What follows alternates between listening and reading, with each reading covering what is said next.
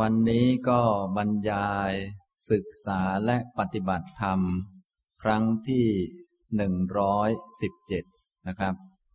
สำหรับการบรรยายในช่วงนี้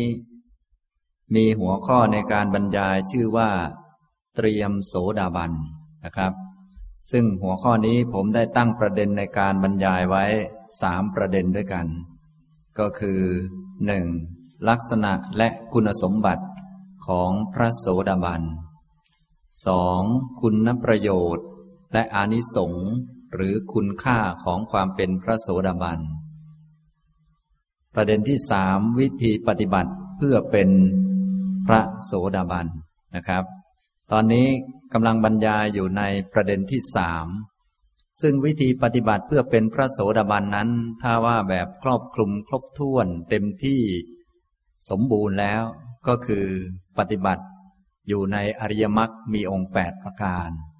ถ้าผู้ใดมีองค์มรรคทั้งแปดมาประชุมรวมเกิดขึ้นในจิต พอจะเป็นพระโสดาบันก็จะได้เป็นพระโสดาบัน ถ้าผู้ใดทำองค์มรรคอย่างบริบูรณ์เต็มที่สมบูรณ์ก็เป็นพระอรหันต์นะอย่างนี้นะครับ ถ้ายังไม่เต็มที่ก็เป็นพระอริยบุคคลระดับอื่น ๆ พระสกทาคามี พระอนาคามี ถ้าเบื้องต้นผู้มาถึงอริยมรรคมีองค์แปดผู้มาตกในกระแสนี้ จิตอย่างลงในนี้ก็เป็นพระโสดาบัน ผู้ที่เป็นพระโสดาบันก็เลยเป็นผู้แน่นอน เพราะว่าเป็นผู้ที่ตกกระแสแล้ว เป็นผู้ที่ตกในหนทางเส้นนี้แล้วนะครับ ซึ่งตัววัดหลักที่สำคัญก็เป็นตัวหัวหน้าเขาก็คือตัวปัญญา ผมก็เลยได้ยกฝ่ายปัญญาขึ้นมาพูดก่อน ท่านใดที่เป็นผู้มีศีลมีสมาธิบ้างแล้ว ก็อย่าลืมมาฝึกทางด้านปัญญา แต่ทีนี้ถ้าท่านใดฟังด้านปัญญาแล้วยังฝึกไม่ค่อยได้หรือไม่ค่อยชัดเจน ก็ต้องไปฝึกทางด้านสมาธิ ไปทำศีลให้ดีงาม เพิ่มพูนยิ่งขึ้นต่อไป เพื่อเอามารวมประชุมกันเข้านะครับ ตอนนี้พูดตัวหัวหน้าเขาก็คือ ตัวฝ่ายปัญญา ฝ่าย หัวหน้าฝ่ายสัมมาทิฏฐินะครับ ซึ่งผมได้พูดมาตามลำดับ ตั้งแต่ชั้นสูงลงมาเรื่อยๆ จนกระทั่ง ถึงตอนนี้ก็เป็นระดับปัญญาในแบบต้นๆแล้ว ก็คือ รู้จักมองแบบแยกแยะองค์ประกอบของสิ่งต่างๆ แล้วก็มองข้อเท็จจริงของแต่ละองค์ประกอบนั้นนะอันนี้ถือว่าเป็นจุดเริ่มต้นของทางฝ่ายปัญญา ที่หลาย ๆ ท่านอาจจะเคยเรียนมาก็คือรู้จักแยกรูปแยกนาม แยกธาตุแยกขันธ์ แยกออกมา ให้เห็นชัดว่ามันไม่มีตัวตน และก็พิจารณาสิ่งที่แยกออกมาแต่ละส่วนแต่ละส่วนนั้น ในข้อเท็จจริงของมันที่มันเป็นของไม่เที่ยง เป็นทุกข์ไม่ใช่ตัวไม่ใช่ตน มันเกิดเพราะเหตุเพราะปัจจัยอิงอาศัยกันและกันเกิดขึ้นนะพอมองได้แล้วรู้จักแต่ละตัวแล้ว รู้จักว่ามันอิงอาศัยกันและกันแล้ว ต่อมาก็ มองให้ลึกซึ้งลงไปเป็นกระแสของรูปนาม กระแสของทุกข์ที่ไหลไปเรื่อย เป็นไปตามปฏิจจสมุปบาท ทีนี้ปฏิจจสมุปบาทก็มีสองข้างข้างทุกข์กับข้างดับทุกข์มองให้เข้าใจ ว่า เออ ถ้าเป็นอย่างนี้เป็นไปตามความอยากนี่มันเป็นไปข้างทุกข์นะ เหตุมันมีผลมันก็ต้องมี ถ้าไม่อยากเป็นไปตามปัญญานี้มันก็ดับทุกข์นะ อย่างนี้มองให้ทะลุ พอมองทะลุเข้าใจ ยอมรับสัจธรรมแล้วจิตก็จะอย่างลงสู่อริยมรรคมีองค์แปดรู้แจ้งอริยสัจต่อไปนะหลักการก็มีเท่านี้เองทางด้านฝ่ายปัญญา ซึ่งผมได้พูดโดยยกพระสูตรนั้นบ้าง พระสูตรนี้บ้างมาประกอบนะครับ ฉะนั้นน่าว่าโดยสรุปแล้ว ปัญญาในแบบพระโสดาบันก็คือ รู้จักธรรมะว่าเป็นธรรมะ มันไม่มีตัวตน แยกแยะ อะไรเป็นอะไรได้ชัดเจนนั่นเอง ซึ่งอันที่ชัดเจนที่สุดก็หลักอริยสัจสี่รู้จักทุกตามที่มันเป็นจริงว่ามันเป็นทุกข์ก็มันเป็นทุกข์เนี่ยก็ต้องรู้จักว่ามันเป็นทุกข์รู้จักเหตุเกิดทุกข์ว่าเป็นเหตุเกิดทุกข์รู้จักความดับทุกข์ว่าเป็นความดับทุกข์รู้จักหนทางข้อปฏิบัติให้ถึงความดับทุกข์ว่าเป็นหนทาง ใครที่สามารถมองเห็นชัดเจนเข้าใจตรงนี้แล้วก็รวบ ความรู้ตรงนี้ได้ ก็เรียกว่าเป็นโสดาบันแล้วนะครับ อย่างนี้ ทีนี้การจะรู้จักทุกว่าเป็นทุกพูดอย่างนี้ดูเหมือนสั้นไป ยังไม่รู้จักก็ต้องแยกแยะว่าอ๋อมีแต่รูปแต่นาม มีแต่ขันห้าซึ่งเป็นของไม่เที่ยงเป็นทุกข์ไม่ใช่ตัวตน เป็นของที่เกิดเป็นไปตามเหตุตามปัจจัย เพื่อจะรวบมันได้ว่ามันเป็นทุกข์นั่นเอง และทุกข์นี้ก็เกิดจากเหตุ ก็คือตัณหา ความรักตัวรักตน ความยึดมั่นถือมั่นในตนในของตน ซึ่งพวกเราทั้งหลายนั่งนั่งอยู่นี้ก็เป็นทุกข์อยู่แล้ว ส่วนจะเห็นหรือไม่เห็นนั่นก็อีกเรื่องหนึ่งนะนั่งอยู่นี้ก็เป็นทุกข์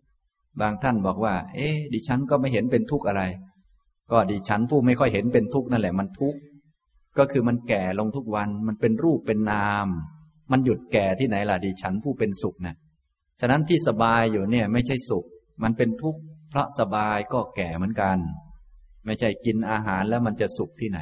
กินอาหารผู้กินนี่ก็ตัวทุกข์ตัวรูปตัวนามนี่แหละ เพราะกินลงไปมันก็แก่เหมือนกัน และถ้ายังมีกิเลสอยู่ยังรักตัวเองอยู่ก็เกิดใหม่อีกเหมือนกันนี่อย่างนี้จะบอกว่าไม่เกิดแล้วไม่ทุกข์อีกต่อไปแล้วก็ไม่ได้ เพราะทำทำอยู่เนี่ย ก็คือทำเหตุให้เกิดทุกข์นะบางคนไปทำพิธีกรรม อะไรต่อมีอะไรเรียบร้อย โอ้ คงจะหมดทุกข์แล้ว ชาตินี้ จะหมดทุกข์ได้ยังไง ก็พิธีกรรมที่ตนไปทำอยู่นั่นน่ะ มันเป็นเหตุให้เกิดทุกข์เพราะไปทำตามตัณหา บางคนก็ปล่อยนกปล่อยปลาเรียบร้อยแล้วก็ว่า โอ้ยคงสิ้นทุกข์แล้ว และที่ไปปล่อยนกปล่อยปลานั้นก็คือเหตุให้เกิดทุกข์เพราะทำตามตัณหา เหตุมีเป็นยังไงบ้าง ผลก็ต้องมี นั่นแหละ ทุกข์ก็มีอยู่ เหตุเกิดทุกข์ก็มีอยู่ แต่คนโดยทั่วไปไม่มีดวงตา ฉะนั้นท่านทั้งหลายจะต้องฝึกดวงตาฝึกปัญญา ถ้ามีตาก็จะเห็น เห็นทุกว่าเป็นทุกเนี่ยนั่งนั่งอยู่เนี่ยนั่งสบายใจก็ดีไม่สบายใจก็ดีก็เป็นทุกข์ทั้งนั้น เพราะคนสบายใจก็แก่ลง เป็นทุกข์เป็นรูปนาม คนไม่สบายใจก็แก่ลง เป็นทุกข์เป็นรูปนาม คนสบายใจถ้ายังรักตัวเองอยู่ก็เกิดอีก คนไม่สบายใจถ้ายังรักตัวเองอยู่ก็เกิดอีก นี่มันเป็นอย่างนี้ทุกข์ก็มีอยู่ ตลอดมาและตลอดไปอย่างนี้เป็นกระแส แต่คนไม่เห็น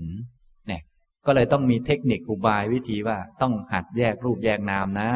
แล้วก็สังเกตเหตุปัจจัยต่างๆ มองให้ทะลุก็จะเข้าใจนะท่านจึงว่าทุกข์และเหตุเกิดทุกข์นี้เป็นของปรากฏอยู่ แต่ว่าเป็นของลึกซึ้ง เห็นได้ยากปรากฏอยู่ ปรากฏตรงไหน ก็ปรากฏที่นั่งอยู่ ท่านทั้งหลายที่นั่งอยู่ ก็เป็นทุกข์ คนทั้งหลายที่เดินไปเดินมาในโลกก็เป็นทุกข์ และที่ไปทำอยู่ก็ทำเหตุเกิดทุกข์ก็คือทำเพื่อตัวเอง แล้วมันจะไม่เกิดอีกได้ยังไง มันจะไม่ทุกข์ได้ยังไง มันจะไม่แก่ไม่เจ็บไม่ตายได้ยังไง ก็ตัวเองไปขวนขวายทำแต่เหตุให้แก่ทำแต่เหตุให้ตาย แล้วจะเลิกแก่เลิกเจ็บเลิกตายได้ยังไง นี่อย่างนี้ นี่ถ้าเราได้เข้าใจอย่างนี้ก็จะได้ มีปัญญารู้จักว่าโอ้ไปทางโลกนี่ไม่ไหว จะต้องเชื่อพระพุทธเจ้าแล้วหันบ่ายหน้าไปทางนิพพาน เมื่อจะทำอะไรก็ให้ทำตามปัญญาตามสัมมาทิฏฐิ อันนี้ก็ฝ่ายดับทุกข์เนี่ยมีฝ่ายทุกข์กับฝ่ายดับทุกข์ผู้ที่เห็นชัดเจนอย่างนี้ก็เรียกว่าพระโสดาบันนะครับ ในช่วงนี้ผมก็พูดในแง่ ประเด็นเกี่ยวกับทางด้านปัญญา ถ้าคนไม่มีปัญญาก็จะหลงอยู่กับของไม่เที่ยงไม่แน่ไม่นอน หลงอยู่กับสิ่งที่ไม่ใช่ตน ไม่ใช่ของตน โดยนึกว่ามันเป็นของตนแล้วเราก็วิ่งวุ่นอยู่แถวนี้แหละ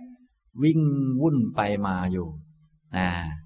จะอ่านพระสูตรหนึ่งให้ฟังเกี่ยวกับเรื่องคนที่ไม่รู้ความจริงแล้วก็วิ่งวุ่นไปเรื่อย ก็ไม่อาจพ้นจากความแก่ความเจ็บความตายได้นะครับ ในสังยุตตนิกายขันธวารวักคัตทูละพัทธสูตร ข้อ 99 เรื่องเกิดขึ้นที่กรุงสาวัตถี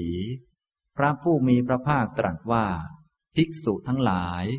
สงสารคือการเวียนว่ายตายเกิดนี้ มีเบื้องต้นเบื้องปลายที่ใครๆ รู้ไม่ได้ เบื้องต้นเบื้องปลายไม่ปรากฏแก่สัตว์ทั้งหลาย ผู้มีอวิชชาเป็นเครื่องปิดกั้น มีตัณหาเป็นเครื่องประกอบไว้ ท่องเที่ยวไป มหาสมุทรยังมีเวลาเหือดแห้งไป มีอยู่ไม่ได้ แต่เราก็ไม่ได้กล่าวว่า สัตว์ทั้งหลายผู้มีอวิชชาเป็นเครื่องปิดกั้น มีตัณหาเป็นเครื่องประกอบไว้ ท่องเที่ยวไปอยู่ จะทำที่สุดแห่งทุกข์ได้ ขุนเขาสิเนรุ ยังมีเวลาถูกไฟเผาพินาศไป มีอยู่ไม่ได้ แต่เราก็ไม่ได้กล่าวว่า สัตว์ทั้งหลายผู้มีอวิชชาเป็นเครื่องปิดกั้น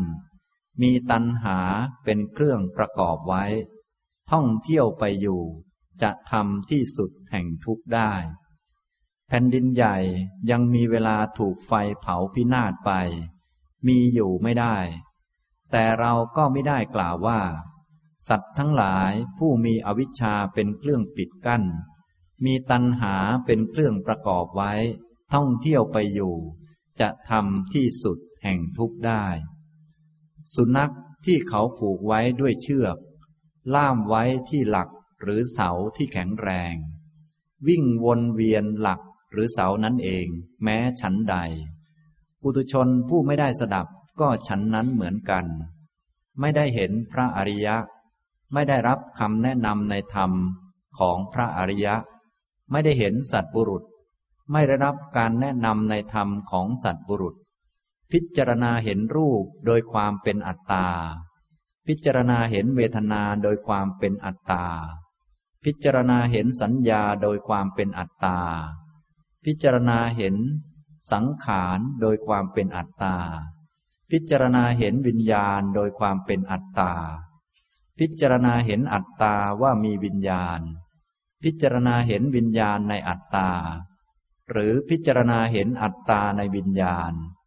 ปุถุชนนั้น แล่นวนเวียนอยู่กับรูป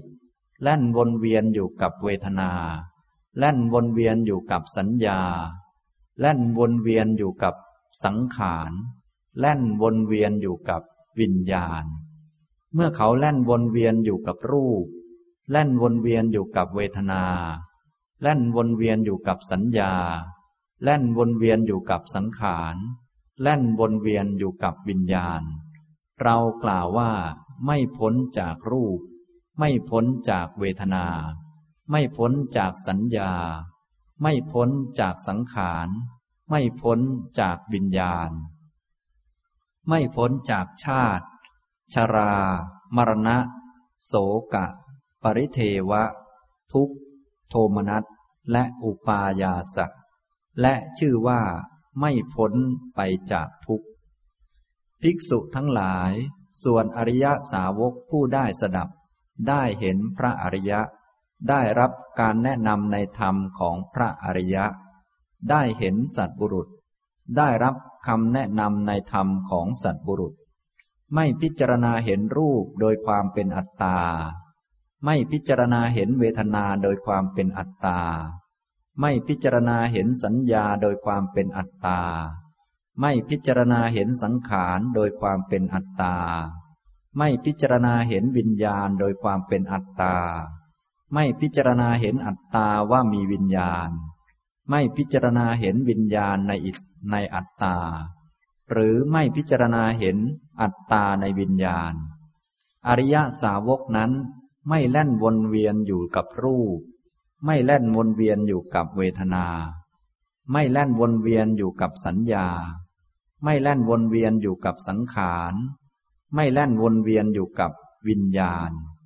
เมื่อเธอไม่แล่นวนเวียนอยู่กับรูป ไม่แล่นวนเวียนอยู่กับเวทนา ไม่แล่นวนเวียนอยู่กับสัญญา ไม่แล่นวนเวียนอยู่กับสังขาร ไม่แล่นวนเวียนอยู่กับวิญญาณ ย่อมพ้นจากรูป ย่อมพ้นจากเวทนา ย่อมพ้นจากสัญญา ย่อมพ้นจากสังขาร ย่อมพ้นจากวิญญาณ เรากล่าวว่า ย่อมพ้นจากชาติ ชรา มรณะ โสกะ ปริเทวะ ทุกโทมนัสและอุปายาสะ และย่อมพ้นไปจากทุกคัตทูละพัทธสูตรที่เจ็ดจบนะครับ พระสูตรนี้ก็แสดงถึงความสำคัญของหลักธรรมในฝ่ายปัญญา ถ้าคนไม่มีปัญญาแล้วไม่มีวันจบเลยสงสารนี่เหมือนที่ผมยกตัวอย่าง นะ พวกเรานั่งอยู่นี้เป็นทุกข์แล้วไม่รู้ว่ามันเป็นทุกข์เหตุเกิดทุกข์คือรักตัวก็มีอยู่ แล้วก็ไปทำเพื่อตัวอยู่อย่างนี้ ทำเหตุให้เกิดทุกข์แล้วว่าจะไม่ทุกข์อย่างนี้มันก็เห็นผิดไป ในเมื่อเหตุมันมีผลมันก็ต้องมี ที่เราไปทำตามอำนาจตัณหาอุปาทาน ไปทำบุญ เพื่อให้เรามีความสุขให้เราได้นั่น ให้เราได้นี่ ให้ครอบครัวของเราดีอย่างนั้นอย่างนี้ อันนี้มันทำตามตัณหาทำตามตัณหานี้เป็นเหตุให้เกิดทุกข์เหตุมีผลก็ต้องมีก็ต้องทุกข์อีกนะ ทำให้ตัวเองแก่ ตัวเองก็ต้องแก่ทำให้ตัวเองตาย ตัวเองก็ต้องตายทำให้เกิดใหม่ก็เกิดใหม่ แก่ใหม่วนเวียนไปเรื่อย เนี่ย พวกเราทั้งหลายที่นั่งนั่งอยู่เนี่ย ก็เหมือนกันนะ ก็เป็นทุกข์จึงต้องรู้จักทุกข์โดยความเป็นทุกข์รู้จักเหตุเกิดทุกข์ว่าเป็นเหตุเกิดทุกข์ให้ได้ ถ้าไม่รู้เนี่ย ทุกข์มันก็เป็นทุกข์เหมือนเดิม แต่ความไม่รู้เนี่ยมันจะหลง แล้วก็ไปทำเหตุให้เกิดทุกข์ โดยนึกว่าแหมสบายนะทำแล้วจะไม่ทุกข์ เหมือนที่คนทั้งหลายปุถุชนทั้งหลายเขาทำกันวิ่งวนทำพิธีนั้นบ้าง พิธีนี้บ้างนะให้พระมาสวดมนต์แล้วรดน้ำมนต์ให้ว่า โอ้ต่อไปคงเลิกทุกข์แล้ว มันจะเลิกทุกข์ได้ยังไง ก็ที่ตัวเองทำอยู่เนี่ยทำเหตุให้เกิดทุกข์เหตุมันมี ผลมันก็มีไปทำให้ตัวเองนะอย่างนี้ทำนองนี้ อันนี้เราทั้งหลายจะต้องแยกแยะให้ได้ คือต้องรู้อริยสัจสี่นั่นเอง ถ้าไม่รู้อริยสัจสี่นี้ก็จะวนอยู่อย่างนี้ไม่เป็นพระโสดาบันเนี่ยก็จะวนไปเรื่อย เป็นวัฏฏะสงสารนะจึงได้เน้นเหลือเกินให้รู้จักรูปว่าเป็นรูป ให้รู้จักเวทนาว่าเป็นเวทนา รู้จักสัญญาว่าเป็นสัญญา รู้จักสังขารว่าเป็นสังขาร รู้จักวิญญาณว่าเป็นวิญญาณ รู้จักตาว่าเป็นตา รู้จักหูว่าเป็นหู รู้จักจมูกว่าเป็นจมูก รู้จักลิ้นว่าเป็นลิ้น รู้จักกายว่าเป็นกาย รู้จักใจว่าเป็นใจ ไม่ใช่เราไม่ใช่ของเรา ต้องรู้ให้ได้ ถ้าไม่รู้นี่มันก็จะถือเอา ว่าเป็นตัวเราพอเป็นตัวเราก็ต้องทำอะไรเพื่อตัวเรา เพื่อตาเรา เพื่อหูเรา จมูกเรา กายเรา ลิ้นเรา จนกระทั่งใจของเรา ทีนี้พอทำเพื่อเราแล้วก็ยังมีของของเราอีกเพียบ ลูกเราหลานเรา อะไรต่อมีอะไรเยอะแยะ แท้ที่จริงรูปน่ะมันมี แต่รูปของเราน่ะมันไม่มี หลานมันก็มีเหมือนกัน แต่หลานของเราน่ะมันไม่มี ก็ต้องแยกแยะให้ได้ให้เรานี่แหละที่เป็นเสียหายอยู่มันความเห็นผิด เอาเจ้าความเห็นผิดนี้ออก ไม่ใช่ไปโยนหลานทิ้งไม่ดูแลมัน ไม่ใช่ไปโยน สามีทิ้งไม่ดูแลแล้วเว้ยไม่ใช่สามีของเรา จริง ๆ สามีก็ไม่ใช่ของเรามาแต่ไหนแต่ไรแล้ว แต่เห็นผิดอยู่ ไอ้เจ้าโยนความเห็นผิดนี้ออกไปซะนะ เป็นของเราตรงไหน ก็ไปแยกแยะดูให้เห็นชัด แจกชำแรกชำระออกมาดู เหมือนคนฆ่าโค ผู้ชำนาญเขาชำแหละโค โคมันจะมีไหมล่ะ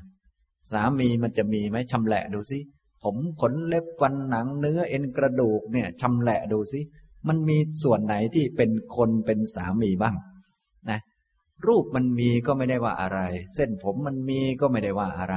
จิตใจมันมีก็ไม่ได้ว่าอะไร นะ ให้เห็นตามที่มันเป็นจริง ตอนนี้มันเห็นผิดอยู่ ไอ้ของเราตัวเรานี่แหละ มันผิดอยู่นี่เอาออกซะเพราะมันผิดมันผิดไม่ตรงกับความเป็นจริง นะ อย่างนี้ ไอ้เจ้าเห็นผิดนี่แหละทำให้เราทำอะไรเพี้ยนไปเรื่อยทำเพื่อตัวเราเพื่ออะไรของเรา แล้วไอ้ทำเนี่ยเป็นเหตุให้เกิดทุกข์ตัณหาเนี่ยเป็นเหตุให้เกิดทุกข์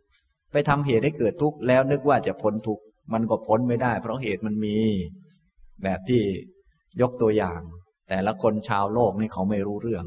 ก็วิ่งอยู่นี่แหละ ไปทำเพื่อเราเพื่อของเรา แล้วก็คิดว่าเราจะพ้นทุกข์ มันจะพ้นได้ยังไงก็เขาไปทำเหตุให้เกิดทุกข์อยู่ เนี่ย เป็นเพราะเขาไม่รู้จักทุกข์ไม่รู้จักเหตุให้เกิดทุกข์เนี่ยไม่รู้จักความดับทุกข์ไม่รู้จักหนทางให้ถึงความดับทุกข์ทีนี้เราต้องรีบปฏิบัติเพื่อรู้จักทุกข์รู้จักเหตุเกิดทุกข์มาฟังคำสอนของพระพุทธเจ้าเพื่อจะรู้จักความดับทุกข์ว่าคือนิพพาน และทางคืออริยมรรคเราก็มาเดินตามทางนี้ไป ก็ยังทำอะไรได้ตามปกติ แต่ไม่ทำเพื่อเราเพื่อของเรา เพราะมันไม่มีจริง ถ้าไปทำตามมันมันก็ทุกข์อีก เหมือนทำให้ตัวเองแก่อีกแสวงหาวิธีให้ตัวเองแก่ เจ็บตายเวียนอยู่อย่างนั้นทำแต่เหตุให้เวียนว่ายตายเกิด สงสารมันก็ไม่มีจุดจบ ไม่มีที่สิ้นสุดเลยนะ พระพุทธองค์ก็ได้ตรัสในคัตทูละพัทธสูตรบอกว่า ภิกษุทั้งหลาย สงสารคือการเวียนว่ายตายเกิดนี้ มีเบื้องต้นเบื้องปลายที่ใครๆรู้ไม่ได้ เบื้องต้นเบื้องปลายไม่ปรากฏแก่สัตว์ทั้งหลาย ผู้มีอวิชชาเป็นเครื่องปิดกั้น มีตัณหาเป็นเครื่องประกอบไว้ ท่องเที่ยวไปน่ถ้ามีอวิชชาเป็นเครื่องปิดกั้นแล้วมืดสนิทเลยเนี่ยพวกเราจึงต้องอาศัยฝ่ายปัญญามาชำแรกตรงนี้ลงไป ถ้ามองด้วยอวิชชาแล้วก็เป็นคนทุกทีไป เป็นอาจารย์เป็นเราเป็นของเราทุกทีไป ก็เลยต้องอาศัยปัญญานี่มาชำแรกออกไป ถ้ามีอวิชชาปิดเนี่ยมันมองไม่เห็น ไฟกี่ดวงก็สู้อวิชชาไม่ได้นะอย่างตอนนี้ดวงอาทิตย์ก็ขึ้นแล้ว ดวงอาทิตย์ขึ้นยังไม่พอยังมีแฝงไฟด้วยนะเป็นไงมองแล้วเลิกเป็นคนบ้างไหมครับเนี่ย ยิ่งมีแสงไฟยิ่งมองชัดว่าเป็นคนเขาว่าอย่างนั้น นี่เรียกว่ายิ่งมีแสงไฟยิ่งมืดนะ ยิ่งมืด แต่ที่จริงมีคนไหมครับ ไม่มีนะ ฉะนั้นความมืดคือวิชาเนี่ย ต่อให้แสงไฟกี่ล้านดวงก็แทรกเข้าไปไม่ได้ ก็ยังมืดเหมือนเดิม สว่างขนาดไหนก็มองเป็นคนอยู่ดี ต้องแสงสว่างคือปัญญาเนี่ย จึงจะแทรกเข้าไปได้ เนี่ย จึงให้ท่านทั้งหลายมาฝึกหัด ให้เกิดปัญญา เริ่มต้นจากการฟังก่อน ฟังเสร็จแล้วก็ต้องเอาไปใส่ใจ น้อมเข้าไปในใจนะ โยนิโสมนสิการ พิจารณาแยกแยะให้ดีทำบ่อยๆ ใส่ใจผมขนเล็บฟันหนังธาตุดินน้ำไฟลม สุขทุกเนี่ยแยกแยะให้ดี พิจารณาบ่อยๆ อันนี้แหละเป็นแสงของธรรมะที่จะแทรกเข้าไปได้ ไม่อย่างนั้นแสงอื่นมันแทรกไม่ได้ เราก็เห็นชัดอยู่นี่ ดวงอาทิตย์ก็ขึ้นแล้ว ไฟก็มีแล้ว แต่มองเห็นเป็นคนอยู่ดี นะ ท่านจึงว่า แสงสว่างเสมอด้วยปัญญาเนี่ยไม่มี นะ แสงอื่นนี่มันสู้อวิชชาไม่ได้ อวิชชามันครอบโลกอยู่อย่างนี้ นะ จะมีแสงกี่ล้านดวง ก็มองเห็นเป็นคนเป็นหญิงเป็นชายอยู่ดี ต้องอาศัยแสงคือปัญญา ปัญญาก็จะเกิดจากการฟังธรรมที่พระพุทธองค์แสดงเอาไว้ จึงเรียกว่าแสงพระธรรมอย่างนี้ก็ได้ ฉะนั้นท่านทั้งหลายก็อย่าลืมรับแสงของธรรมะไป จดจำไว้แล้วก็เอามาใส่ใจบ่อยๆ ก็จะค่อยๆ เข้าใจขึ้นเข้าใจขึ้น เนี่ยเป็นความสำคัญมากทางด้านปัญญาเนี่ยนะผู้มีอวิชชาเป็นเครื่องปิดกั้น พอมีอวิชชาปิดกั้นมองไม่เห็นก็มีเรามีของเรา ตัวเราอย่างนั้นอย่างนี้ก็ตัณหาก็เป็นเครื่องประกอบเลยทีเนี้ย ก็เพื่อให้เราได้นั่นได้นี่ให้เรามีความสุข ให้เราพ้นทุกข์ ให้เรารอดปลอดภัยก็ต้องหาวิธีกันไป ไอ้เจ้าตัณหานั่นแหละ ที่ไปทำนั่นแหละ เป็นเหตุให้เกิดทุกข์นั่นแหละ ที่ทำทำอยู่ให้เราไม่ทุกข์นั่นแหละ นั่นแหละเป็นเหตุให้เกิดทุกข์นี่มันมีอยู่กับเราตลอดเวลาเลย ถ้าคนไม่ได้ฟังธรรมเนี่ยทางออกไม่มีเลย เพราะว่าอยู่ในวัฏฏะสงสาร การวนเวียนไปอย่างนี้นะครับ จนกว่าจะมีโอกาสได้ฟังธรรม แล้วก็รู้จักพิจารณาใส่ใจให้ดีนั่นแหละ จึงจะ รู้จักว่า โอ้มีที่พ้นเนาะก็คือนิพพานนะหนทางคืออริยมรรคอันประกอบไปด้วยองค์แปด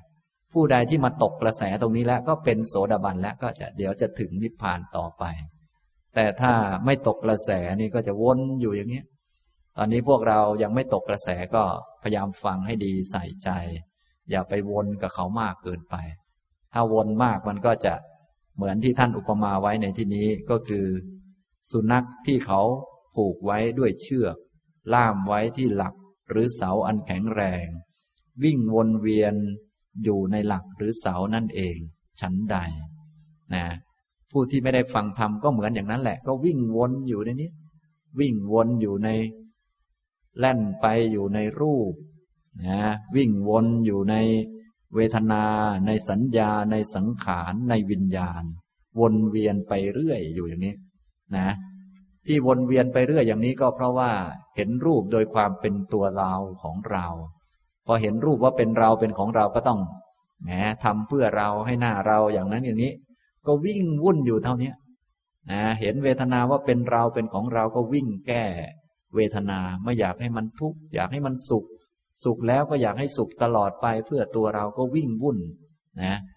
วิ่งวุ่นอยู่กับสัญญา อยู่กับสังขาร บุญบาปเห็นว่า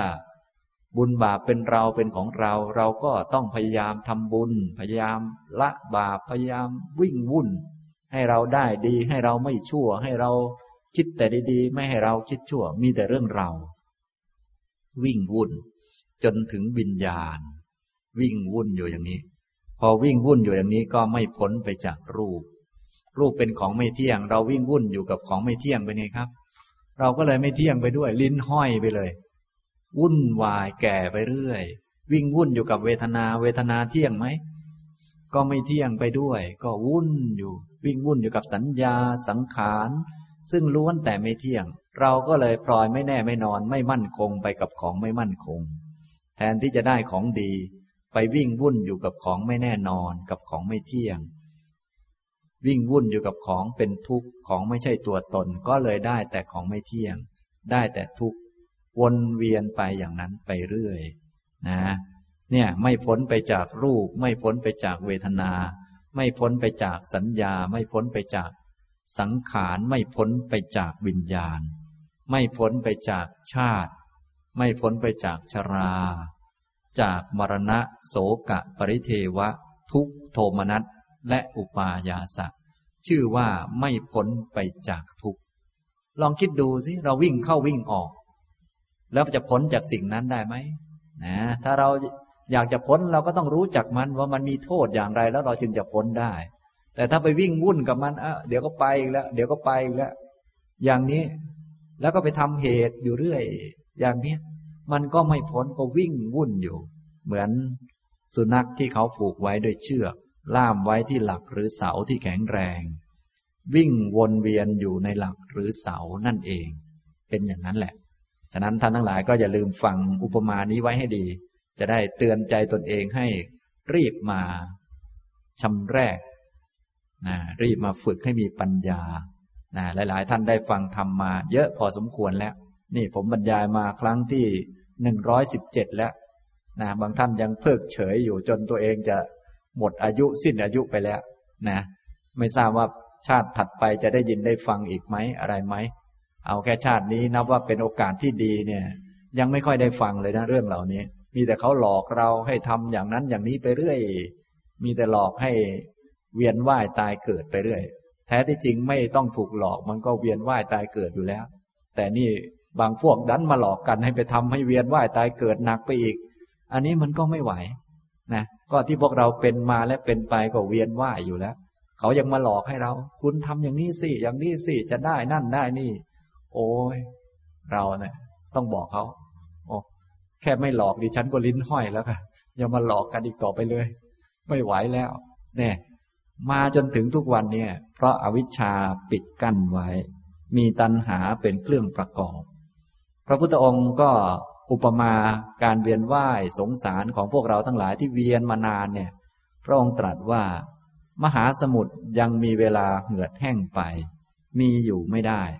แต่เราก็ไม่ได้กล่าวว่า สัตว์ทั้งหลายผู้มีอวิชชาเป็นเครื่องปิดกั้น มีตัณหาเป็นเครื่องประกอบไว้ ท่องเที่ยวไปอยู่ จะทำที่สุดแห่งทุกข์ได้นะ มหาสมุทรที่ดูใหญ่โตเหมือนจะไม่มีวันหมดน้ำเนี่ยแท้ที่จริงยังมีวันหมด ยังมีวันเหือดแห้งไป แต่ถ้ายังมีอวิชชาอยู่ พวกเราเนี่ยอายุเยอะกว่าน้ำในมหาสมุทรมหาสมุทรยังมีวันเหือดแห้ง แต่ภพชาติหรือทุกข์ของผู้ที่ไม่รู้ความจริงนี่ไม่มีวันหมด เพราะว่าเขามีแต่ทำเหตุอยู่ทุกวัน เห็นว่าเป็นเราของเราแล้วก็ทำเพื่อเราทุกวันให้เรากินอาหารทุกวัน ให้เรานอนสบายเราพักผ่อนทุกวัน อันนี้ก็ทำเหตุอยู่ทุกวัน ผลมันก็ต้องมีตลอดไปอย่างนั้นแหละ นี่ลองคิดดูสิจุดจบมันจะมีตรงไหน มันไม่มี ไม่เหมือนกับน้ำในมหาสมุทรดูเหมือนมีเยอะก็จริง แต่ว่ามันยังมีวันเหือดแห้งไป จะเหือดแห้งเมื่อไหร่ไม่ทราบ แต่ว่ายังมีวันเหือดแห้ง ส่วนทุกการเวียนว่ายตายเกิดของผู้ที่ยังมีอวิชชาปิดบัง ปิดกั้น มีตัณหาประกอบไว้ ท่องเที่ยวไปนี่ไม่สิ้นสุดเลย อีกอุปมาหนึ่งพระองค์ตรัสว่า ขุนเขาสิเนรุ ยังมีเวลาถูกไฟเผาพินาศไป มีอยู่ไม่ได้ แต่เราก็ไม่ได้กล่าวว่า สัตว์ทั้งหลายผู้มีอวิชชาเป็นเครื่องปิดกั้น มีตัณหาเป็นเครื่องประกอบไว้ ท่องเที่ยวไปอยู่ จะทำที่สุดแห่งทุกได้ อันนี้ก็ขุนเขาสิเนรุซึ่งเป็นเขาใหญ่มาก ก็มีวันที่จะถูกไฟเผาแล้วก็หมดไป ส่วนพวกเราเนี่ย ใครจะเอาไปเผาก็ไม่ตายจริงนะ เพราะว่ายังมีอวิชชาปิดกั้นอยู่ มีตัณหาประกอบไว้นะถึงเขาจะเผาเราเราก็ดิ้นไม่ให้เราตาย ไอ้ดิ้นไม่ให้เราตายนั่นแหละคือดิ้นให้เราตาย เพราะอะไร เพราะทำเพื่อเราเนี่ย เป็นเหตุเกิดทุกข์นะมันเป็นอย่างนี้ นี่มัน เป็นอย่างนี้ไป ไปเรื่อยๆอย่างนี้นะพวกเราจึงไม่อาจจะพ้นวงจรนี้ไปได้เลย ถ้าไม่มีคำสอนของพระพุทธเจ้า สัตว์โลกก็เป็นกันอย่างนี้ จะโทษใครก็ไม่ได้เลยตอนนี้นะยังดีที่ยุคนี้ก็ยังมีคำสอนของพระพุทธเจ้าบอกเอาไว้ ว่าทางออกอยู่ทางโน้น ทางเดินคืออริยมรรคดีองแปดประกาศเอาไว้ ถ้าไม่มีทางอันนี้นี่ พวกเราก็จบกันเลย ก็ต้องวนอยู่นานมาก แล้วอยู่แบบไม่รู้เรื่องไม่รู้อิโนยเน่ด้วยนะ ท่านนึกถึงดูที่คนอื่นนะเขาไม่ได้ฟังทำไม่รู้เรื่องเขาก็ทำไปเรื่อย โดยคิดว่า จะพ้นทุกข์พ้นโศกพ้นโรคพ้นภัยทำพิธีนั้นพิธีนี้ เขาก็สบายใจเป็นพักๆจนหลายพักแล้วหลายคนไปอย่างนั้น เนี่ย คิดดูที่น่าสงสารขนาดไหน ถ้าเราเป็นอย่างนั้นบ้างจะเป็นยังไง นี่ยังดีที่มีโอกาสได้ฟังธรรมะบ้าง ได้เข้าใจอะไรเป็นอะไรบ้าง ขนาดนั้นก็ยังทำอะไรไม่ค่อยถูกเลย นี่ลองคิดดูสินะเนี่ยอย่างนี้ธรรมะมันจึงเป็นเรื่องยากมาก ยากตั้งแต่ผู้ค้นหาคือพระพุทธเจ้าแล้ว กว่าจะพบจะเจอ ผู้ฟังกว่าจะเข้าใจเข้าใจแล้วกว่าจะปฏิบัติได้ กว่าจะยอมรับ ทางก็มีบอกแล้วกว่าจะลงมาเดินทางเนี่ย ดูสิมันลำบากไหมเนี่ย มันก็เรื่องลำบากด้วยกันทั้งนั้น แต่ลำบากแล้วจะทำยังไงได้ล่ะ ถ้าวนเวียนเป็นวัฏฏะสงสารมันลำบากกว่านี้มาก แล้วเมื่อไหร่จะเจอธรรมะก็ยังไม่ทราบเลย ยิ่งถ้าไปวนอยู่แถวแถวอบายอย่างนี้ก็ไปอีกนานมากอย่างนี้นะครับ นี่นะ อีกอุปมาหนึ่ง พระพุทธองค์ก็ได้ตรัส แผ่นดินใหญ่ยังมีเวลาถูกไฟเผาพินาศไป มีอยู่ไม่ได้ แต่เราก็ไม่ได้กล่าวว่า สัตว์ทั้งหลายผู้มีอวิชชาเป็นเครื่องปิดกั้น มีตัณหาเป็นเครื่องประกอบไว้ ท่องเที่ยวไปอยู่ จะทำที่สุดแห่งทุกได้ นี้ก็แผ่นดินใหญ่นะครับ เนี่ยได้ยกมาก็เพื่อให้เห็นความสำคัญของธรรมะในฝ่ายปัญญา อย่างที่ผมได้กล่าวมาก่อน ตัววิธีปฏิบัติเพื่อเป็นโสดาบันนี้ยกฝ่ายปัญญาขึ้นมาก่อน เพราะว่ามีความสำคัญอย่างนี้ แสงสว่างเสมอด้วยปัญญานี้ไม่มี มีแต่แสงสว่างคือปัญญาเท่านั้นที่ไป จะไปชำระสะสางหรือว่าส่องเข้าไปในความมืดคืออวิชชาได้ แสงสว่างอื่นๆส่องอวิชชาไม่ได้นะความมืดคืออวิชชาเนี่ยมันมืดครอบคลุมโลกไปหมดนะครับ อย่างนี้คนจะเก่งจะดีจะยิ่งใหญ่ขนาดไหน ไม่ต้องยิ่งใหญ่อย่างระดับเราๆที่เป็นชาวโลกนี่หรอกเอาระดับพรมเลย ถ้าไม่ได้ฟังธรรมก็ยังมืดเหมือนพวกเราเลย ดูดีกว่าเราแต่ มืดพอๆกันนะอย่างนี้ทำนองนี้ ฉะนั้นเราอย่าไปดูดีมากนะให้มีปัญญาก็แล้วกันนะอย่างนี้ ฉะนั้นถ้ามีโอกาสได้ฟังธรรมแล้วก็นับว่าเป็นโอกาสที่ดีมากประเสริฐมาก คนที่ดีๆ คนที่ยิ่งใหญ่อะไรต่อมีอะไรเขาก็หลงกันมากมาย เนี่ยวิชามันครอบคลุมอย่างนี้ ต้องอาศัยแสงของธรรมะนั้นส่องเข้าไป แต่ว่าถ้าเป็นฝ่ายตรงกันข้ามคือเมื่อได้เป็นพระอริยสาวกแล้วมีความรู้เป็นพระโสดาบันอย่างที่ได้แนะนำนี้แล้วไม่ได้เห็นรูปโดยความเป็นตัวเราและเห็นรูปว่าเป็นรูป ก็เท่านั้นแหละ รูปมันเป็นรูปก็ให้เห็นมันตามที่เป็นจริง เส้นผมเป็นเส้นผมก็ให้เห็นเส้นผมเป็นเส้นผม อย่าไปเห็นเส้นผมว่าเป็นเรา ไม่เห็นเวทนาว่าเป็นตน ไม่เห็นสัญญาว่าเป็นตน ไม่เห็นสังขารว่าเป็นตน ไม่เห็นวิญญาณว่าเป็นตน ก็เห็นสังขารว่ามันเป็นสังขาร เห็นบุญว่าเป็นบุญ เห็นบาปว่าเป็นบาป นะ ก็เห็นตามที่มันเป็นเท่านั้นเองหลักก็ง่ายๆ เห็นวิญญาณว่าเป็นวิญญาณ อย่าไปเห็นวิญญาณว่าเป็นตน เป็นเราเป็นของเรา เพราะว่าอย่างนั้นมันเห็นผิด วิญญาณมันไม่เคยเป็นเรา ไม่เคยเป็นของเรา มันก็เป็นวิญญาณนั่นแหละ บุญมันก็เป็นบุญ บาปมันก็เป็นบาป มันเป็นสังขาร ก็เห็นสังขารว่าเป็นสังขาร อย่าไปเห็นสังขารว่าเป็นตัวเรา นี่อริยสาวกผู้ได้สดับได้ฟังเนี่ยพวกท่านทั้งหลายได้ฟัง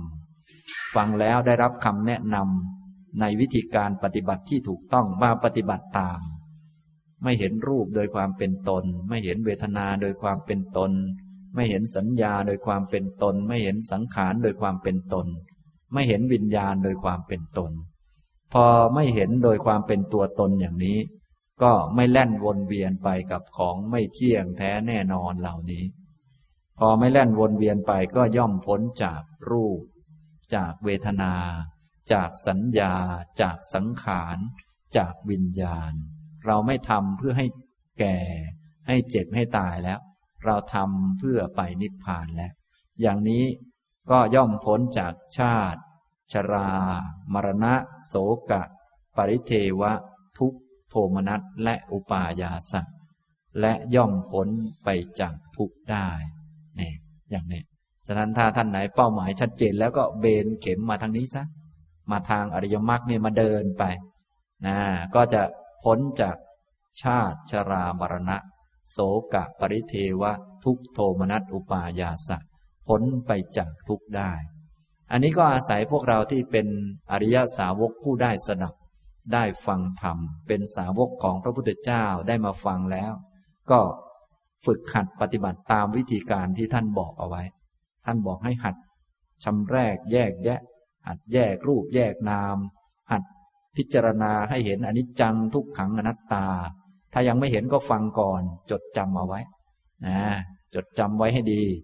ให้มั่นคงแล้วก็นึกพิจารณาตาม ต่อมาก็มาฝึกให้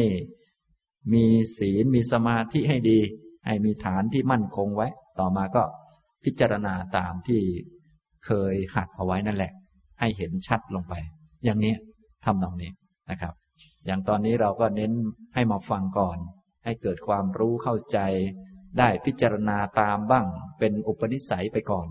ต่อมาเราก็ไปฝึกให้มีศีลให้ดี บางท่านก็มีดีแล้วก็ดีแล้ว ฝึกสติทำให้มีสมาธิพอสมควรก็พิจารณาได้ เนี่ย ก็หัดบ่อยๆทำไปอย่างนี้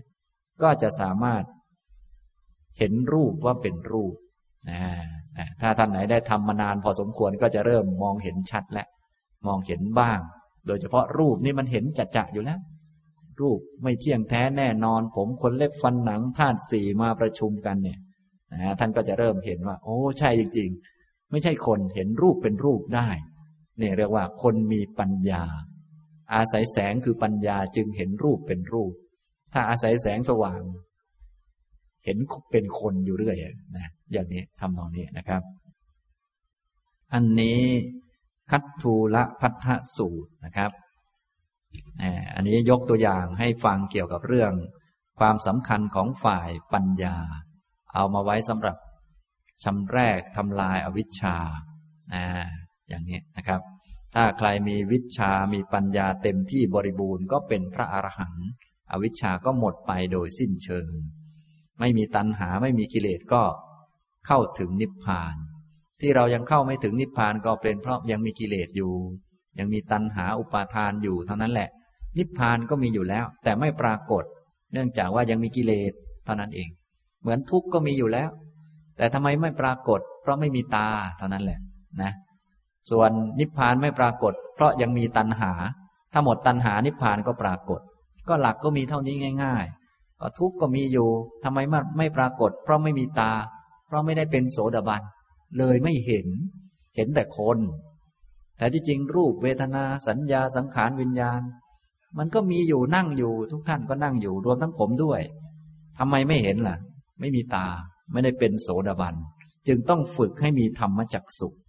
มีดวงตาเห็นธรรม คนที่มีดวงตาเห็นธรรมท่านก็มองปุ๊บก็เห็นอยู่แล้ว เพราะมันมีอยู่แล้ว ก็อย่างนั้นแหละ สิ่งใดสิ่งหนึ่งที่เกิดขึ้นเป็นธรรมดาเป็นสังขาร สิ่งนั้นก็ล้วนดับไปเป็นธรรมดาทั้งนั้น มันจะมีอะไรนอกจากนี้ มันก็เป็นอย่างนี้ทั้งโลกนี่ มองไปทางไหนมันก็เป็นอย่างนี้ นี่เขาเรียกว่า ธรรมจักขุ มีดวงตาเห็นธรรม นี่อย่างนี้นะครับเนี่ยท่านทั้งหลายอย่าลืมฝึกให้มีดวงตาอันนี้ เริ่มต้นจากน้อยๆก่อน จากฟังก่อนนี่แหละก็เริ่มมีบ้างนิดหน่อยแล้วพอนึกออกบ้างอะไรบ้างก็เรียกว่า มีแสงริบหรี่หรือรำไรบ้างแล้วนะ ถ้าพอนึกได้บ้าง บางคนไม่เคยฟังธรรมนี่จะให้นึกถึง รูปเวทนาสัญญาสังขารวิญญาณยังนึกไม่ออกเลยนะ นึกว่าไม่ใช่ตัวเราของเรา อันนี้นึกไม่ออก นะหลายท่านในที่นี้คงจะพอนึกออกบ้างนะอันนี้ก็เรียกว่ามีแสงรำไรอะไรบ้างแล้ว แต่ว่าอาจจะรำไรอยู่ไกลไปหน่อย ก็อย่าลืมรีบๆเดินสักนิดหนึ่งฝึกฝึกหน่อยนะเพราะหลายท่านก็อายุเยอะแล้วบางทีเดินช้าเดี๋ยวจะตายก่อนนะอันนี้นะครับ นี่ เมื่อทราบแล้วต่อไปก็เหลือแต่การฝึกหัดปฏิบัตินะครับ ต่อไปจะอ่านให้ฟังอีกพระสูตรหนึ่งเกี่ยวกับเรื่อง ข้อเท็จจริงของความเห็นต่างๆนะจะยกตัวอย่าง พระโสดาบันท่านหนึ่งมาคือ ท่านอนาถบินติกะเศรษฐีนะครับ เราทั้งหลายก็คงจะทราบ ท่านอนาถบินติกะเศรษฐีนี้ได้เป็นพระโสดาบันนะทีนี้มาดูความเห็นของท่านเมื่อท่านได้ พูดคุยสนทนากับ นักบวชภายนอกศาสนาว่าความเห็นของท่านเป็นอย่างไร เราก็จะได้ฝึกหัดปฏิบัติให้เป็นอย่างท่านบ้าง เพราะว่าได้พูดฝ่ายปัญญามาก็เยอะแล้ว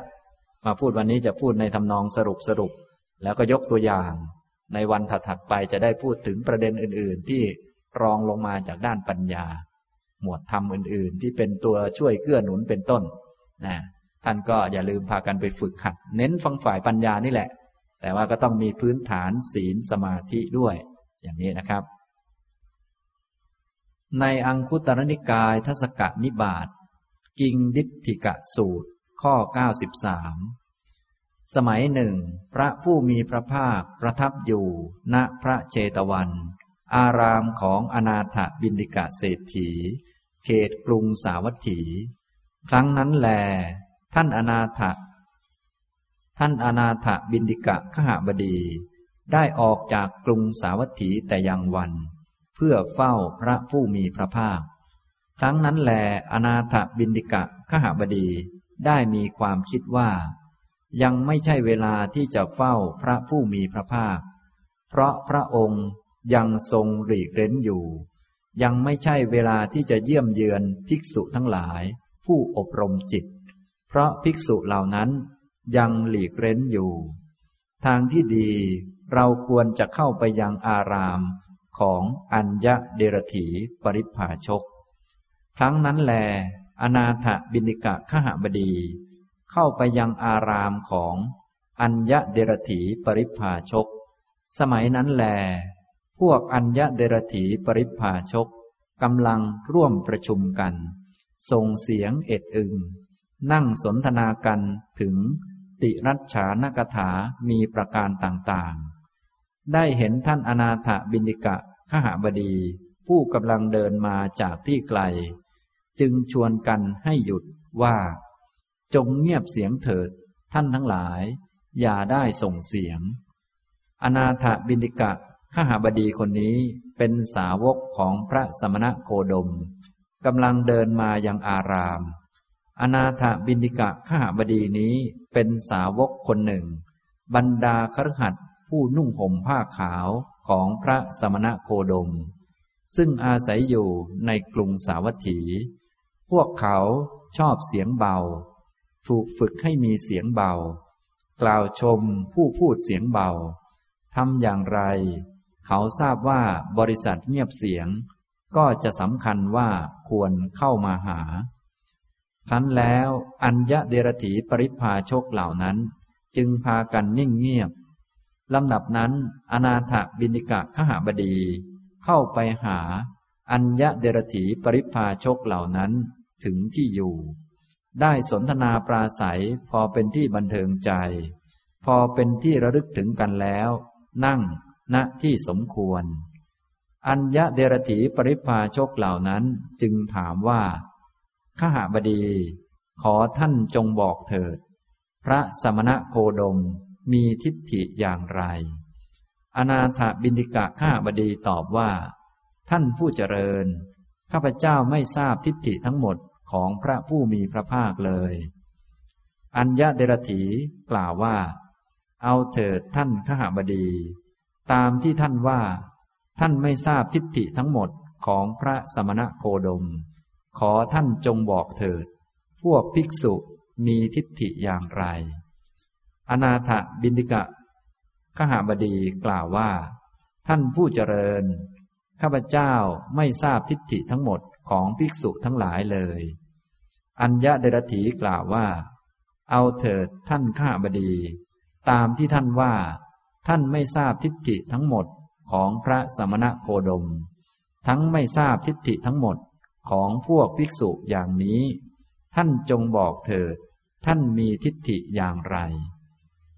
อนาถบินิกะข้าบดีกล่าวว่า ท่านผู้เจริญ ไม่ยากที่ข้าพเจ้าจะบอกทิฏฐิของข้าพเจ้าว่ามีทิฏฐิอย่างใด เชิญท่านทั้งหลาย บอกทิฏฐิของตนก่อนเถิด ไม่ยากที่ข้าพเจ้าจักบอกทิฏฐิของข้าพเจ้า ว่ามีทิฏฐิอย่างใดในภายหลัง เมื่ออนาถบินิกะขหบดีกล่าวอย่างนี้แล้ว ปริพาชกคนหนึ่งได้กล่าวกับอนาถบินิกะขหบดีว่าขหบดี เรามีทิฏฐิอย่างนี้ว่า โลกเที่ยง นี้เท่านั้นจริง อย่างอื่นไม่จริง ปริพาชกคนหนึ่งกล่าวกับอนาถบินิกะขหาบดีว่าขหาบดี เรามีทิฏฐิอย่างนี้ว่า โลกไม่เที่ยง นี้เท่านั้นจริง อย่างอื่นไม่จริง แม้ปริพาชกอีกคนหนึ่งก็กล่าวกับอนาถบินิกะขหาบดีว่า โลกมีที่สุด อีกคนหนึ่งกล่าวว่า โลกไม่มีที่สุด อีกคนหนึ่งกล่าวว่า ชีวิตก็อันนั้นสรีระเป็นอย่างเดียวกัน อีกคนหนึ่งกล่าวว่า ชีวิตกับสรีระ เป็นคนละอย่างกัน อีกคนหนึ่งกล่าวว่า หลังจากตายแล้ว สัตว์เกิดอีก อีกคนหนึ่งกล่าวว่า หลังจากตายแล้ว สัตว์ไม่เกิดอีก อีกคนหนึ่งกล่าวว่า หลังจากตายแล้ว สัตว์เกิดอีกก็มี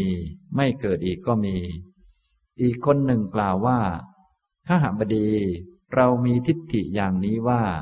หลังจากตายแล้ว สัตว์เกิดอีกก็ไม่ใช่ ไม่เกิดอีกก็ไม่ใช่ นี้เท่านั้นจริง อย่างอื่นไม่จริง เมื่อปริพาชกกล่าวอย่างนี้แล้ว อนาถบินติกะข้าหบดีจึงได้กล่าวว่า ข้าแต่พระคุณเจ้าผู้เจริญ ท่านผู้ใดกล่าวยืนยันอย่างนี้ว่า ข้าบดี เรามีทิฏฐิอย่างนี้ว่า โลกเที่ยง นี้เท่านั้นจริง อย่างอื่นไม่จริง ทิฏฐิของท่านผู้นี้เกิดขึ้น เพราะการมนสิการโดยไม่ได้อับคายของตนเป็นเหตุ หรือเพราะคำพูดของผู้อื่นเป็นเหตุ ก็ทิฏฐินี้แลเกิดขึ้น ถูกปัจจัยปรุงแต่งขึ้น ก่อขึ้น อิงอาศัยปัจจัยเกิดขึ้น ก็สิ่งใดสิ่งหนึ่งที่เกิดขึ้น ถูกปัจจัยปรุงแต่งขึ้น ก่อขึ้น อิงอาศัยปัจจัยเกิดขึ้น สิ่งนั้นไม่เที่ยง สิ่งใดไม่เที่ยง สิ่งนั้นเป็นทุกข์ สิ่งใดเป็นทุกข์ สิ่งนั้นเท่านั้นที่ท่านผู้นี้ติดแล้ว เข้าถึงแล้ว แม้ท่านผู้ใดกล่าวอย่างนี้ว่าข้าหบดี เรามีทิฏฐิอย่างนี้ว่า โลกไม่เที่ยง นี้เท่านั้นจริงอย่างอื่นไม่จริง ทิฏฐิของท่านผู้นี้เกิดขึ้น เพราะการมนสิการโดยไม่แยบคายของตนเป็นเหตุ หรือเพราะคำพูดของผู้อื่นเป็นเหตุ ก็ทิฏฐินี้แลเกิดขึ้น ถูกปัจจัยปรุงแต่งขึ้น ก่อขึ้น อิงอาศัยปัจจัยเกิดขึ้น ก็สิ่งใดสิ่งหนึ่งเกิดขึ้น ถูกปัจจัยปรุงแต่งขึ้น ก่อขึ้น อิงอาศัยปัจจัยเกิดขึ้น สิ่งนั้นล้วนไม่เที่ยง สิ่งใดไม่เที่ยง สิ่งนั้นเป็นทุกข์ สิ่งใดเป็นทุกข์ สิ่งนั้นเท่านั้นที่ท่านผู้นี้ติดแล้ว เข้าถึงแล้ว แม้ท่านผู้ใดกล่าวอย่างนี้ว่า ข้าบดี เรามีทิฏฐิอย่างนี้ว่า โลกมีที่สุด โลกไม่มีที่สุด ชีวะกับสรีระเป็นอย่างเดียวกัน ชีวะกับสรีระเป็นคนละอย่างกัน หลังจากตายแล้วสัตว์เกิดอีก หลังจากตายแล้วสัตว์ไม่เกิดอีก หลังจากตายแล้วสัตว์เกิดอีกก็มี ไม่เกิดอีกก็มี หลังจากตายแล้ว สัตว์เกิดอีกก็ไม่ใช่ ไม่เกิดอีกก็ไม่ใช่ นี้เท่านั้นจริงอย่างอื่นไม่จริง ทิฏฐิของท่านผู้นี้เกิดขึ้น เพราะการมนสิการโดยไม่แยบคายเป็นเหตุ หรือเพราะคำพูดของผู้อื่นเป็นเหตุ ก็ทิฏฐินี้แลเกิดขึ้น ถูกปัจจัยปรุงแต่งขึ้น ก่อขึ้น อิงอาศัยปัจจัยเกิดขึ้น ก็สิ่งใดสิ่งหนึ่งเกิดขึ้น ถูกปัจจัยปรุงแต่งขึ้น ก่อขึ้น อิงอาศัยปัจจัยเกิดขึ้น สิ่งนั้นไม่เที่ยง สิ่งใดไม่เที่ยง สิ่งนั้นเป็นทุกข์ สิ่งใดเป็นทุกข์ สิ่งนั้นเท่านั้นที่ท่านผู้นี้ติดแล้ว เข้าถึงแล้ว เมื่ออนาถบินิกะขหบดีกล่าวอย่างนี้แล้ว ปริพาชกเหล่านั้นจึงกล่าวว่า ข้าบดี เราทั้งหมดบอกทิฏฐิของตนแล้ว ขอท่านจงบอกเถิด ท่านมีทิฏฐิอย่างไร อนาถบินิกะข้าบดีกล่าวว่า ท่านผู้เจริญ สิ่งใดสิ่งหนึ่งเกิดขึ้น ถูกปัจจัยปรุงแต่งขึ้น ก่อขึ้น อิงอาศัยปัจจัยเกิดขึ้น สิ่งนั้นไม่เที่ยง สิ่งใดไม่เที่ยง สิ่งนั้นเป็นทุกข์ สิ่งใดเป็นทุกข์ สิ่งนั้นข้าพเจ้ามีทิฏฐิอย่างนี้ว่า นั่นไม่ใช่ของเรา เราไม่เป็นนั่น นั่นไม่ใช่อัตตาของเรา อัญญะเดรถีปริพาชกกล่าวว่า ข้าบดี สิ่งใดสิ่งหนึ่งเกิดขึ้น ถูกปัจจัยปรุงแต่งขึ้น ก่อขึ้นอิงอาศัยปัจจัยเกิดขึ้น สิ่งนั้นไม่เที่ยง สิ่งใดไม่เที่ยง สิ่งนั้นเป็นทุกข์ สิ่งใดเป็นทุกข์ สิ่งนั้นเท่านั้นที่ท่านเองติดแล้ว เข้าถึงแล้ว อนาถบินติกะข้าบดีกล่าวว่า ท่านผู้เจริญ สิ่งใดสิ่งหนึ่งเกิดขึ้น ถูกปัจจัยปรุงแต่งขึ้น ก่อขึ้น อิงอาศัยปัจจัยเกิดขึ้น สิ่งนั้นไม่เที่ยง สิ่งใดไม่เที่ยง สิ่งนั้นเป็นทุกข์ สิ่งใดเป็นทุกข์ สิ่งนั้นข้าพเจ้าได้เห็นด้วยดีแล้วด้วยปัญญาอันชอบ ตามความเป็นจริงอย่างนี้ว่า นั่นไม่ใช่ของเรา เราไม่ได้เป็นนั่น นั่นไม่ใช่อัตตาของเรา และรู้ชัดอุบายเป็นเครื่องสลัดออก ซึ่งสิ่งนั้นอย่างยอดเยี่ยม ตามความเป็นจริง เมื่ออนาถบินิกะข้าบดีกล่าวอย่างนี้แล้ว ปริพาชกเหล่านั้นพากันนั่งนิ่ง เก้อเขิน คอตก ก้มหน้า ซบเซาโต้ตอบไม่ได้ อนาถบินิกะข้าบดีทราบว่า ปริพาชกเหล่านั้นพากันนั่งนิ่ง เก้อเขิน คอตก ก้มหน้า ซบเซาโต้ตอบไม่ได้ จึงลุกจากที่นั่งเข้าไปเฝ้าพระผู้มีพระภาคถึงที่ประทับ ถวายอภิวาทแล้วนั่งณที่สมควรได้กราบทูลเรื่องที่สนทนาปราศัย กับอัญญเดรถีปริพาชกเหล่านั้นแด่พระผู้มีพระภาคให้ทรงทราบทุกประการ พระผู้มีพระภาคตรัสว่า ดีละดีละ อย่างนั้นแหละขหบดี ท่านสามารถข่มโมฆบุรุษเหล่านั้นได้อย่างแนบเนียน ตามการอันควรโดยชอบธรรม ครั้งนั้นพระผู้มีพระภาคได้ทรงชี้แจง ให้อนาถบินิกะขหบดีเห็นชัด ชวนให้อยากรับเอาไปปฏิบัติ เร้าใจให้อาจหารแกล้วกล้า ปลอบฉโลมใจให้สดชื่นร่าเริง ด้วยธรรมมีกถาแล้ว อนาถบินิกะข้าบดีก็ลุกจากที่นั่ง ถวายอภิวาทพระผู้มีพระภาค กระทำประทักษิณแล้วหลีกไป เมื่ออนาถบินิกะข้าบดีหลีกไปไม่นาน พระผู้มีพระภาค จึงรับสั่งเรียกภิกษุทั้งหลายมาตรัสว่า ภิกษุทั้งหลาย ภิกษุใดบวชได้หนึ่งร้อยพรรษาในธรรมวินัยนี้ แม้ภิกษุนั้นก็พึงข่มพวกอัญญะเดรถีปริพาชก ได้อย่างแนบเนียนโดยชอบธรรมอย่างนี้ เหมือนอนาถบินิกะขหบดี ข่มได้แล้ว กิงดิติกะสูตรที่สามจบ นะอันนี้ก็เป็นบทสนทนาของท่านอนาถบินติกะเศรษฐี ซึ่งเป็นพระโสดาบันกับอัญญเดรถีปริพาชกนักบวชนอกศาสนาที่เขามีความเห็นอย่างนั้นอย่างนี้นะท่านทั้งหลายสามารถที่จะพิจารณาแล้วก็เอาไว้ใส่ใจให้ถูกต้องได้ เพราะในโลกนี้อย่างพวกเราเนี่ยก็มีทิฏฐิมีความเห็น อย่างนั้นบ้างอย่างนี้บ้างเยอะแยะเต็มไปหมดนะนอกศาสนาก็มีมากมาย แม้แต่ในศาสนาพุทธเราด้วยกันเองนี่ ความเห็นก็ไม่ลงรอยกัน มีเยอะแยะมหาศาล มีทั้งถูกทั้งผิดอะไรต่อมีอะไรต่างๆ มากมายเนี่ยความเห็นเหล่านี้ก็เป็นสังขารเป็นของไม่เที่ยงแท้แน่นอน อันนี้ต้องรู้จัก บางคนนี่ไปยึดถือจริงจังกับความเห็นนั้นเห็นนี้มากมายเกินไป ก็ ทำให้ปิดบังดวงตา ไปวิ่งวุ่นวนเวียนอยู่กับของไม่เที่ยงแท้แน่นอน วุ่นเวียนอยู่กับของปรุงแต่งอย่างนี้ วุ่นวายไปนะครับ ตามเรื่องที่ผมอ่านให้ฟังเมื่อกี้นี้ เรื่องอาจจะยาวไปสักนิดหนึ่งบางท่านอาจจะฟังไม่ทันนะครับ เรื่องก็มีอยู่ว่า ท่านอนาถบินิกาเศรษฐีนี้เข้าไปหาอัญญะเดรถีปริพาชกก็คือนักบวชนอกศาสนา ถามเขาว่าเขามีความเห็นมีทิฏฐิว่าอย่างไร ความจริงก็คือเขาถามก่อน แต่ว่าท่านอนาถบินิกาเศรษฐีก็ให้เขาเป็นคนบอกก่อนอ่าส่วนทิฏฐิของตัวท่านเอง ความเห็นของตัวท่านเองนี่สบายอยู่แล้ว ท่านบอกได้ง่ายนะอัญญเดรถีปริพาชกเหล่านั้นก็บอกทิฏฐิกันไปคนละอย่างนะบางพวกก็เห็นว่า โลกนี้เที่ยง บางพวกก็ว่าไม่เที่ยง บางพวกก็ว่า สัตว์ตายแล้วเกิดอีก บางพวกก็ว่า สัตว์ตายแล้วไม่เกิดอีก บางพวกก็ว่า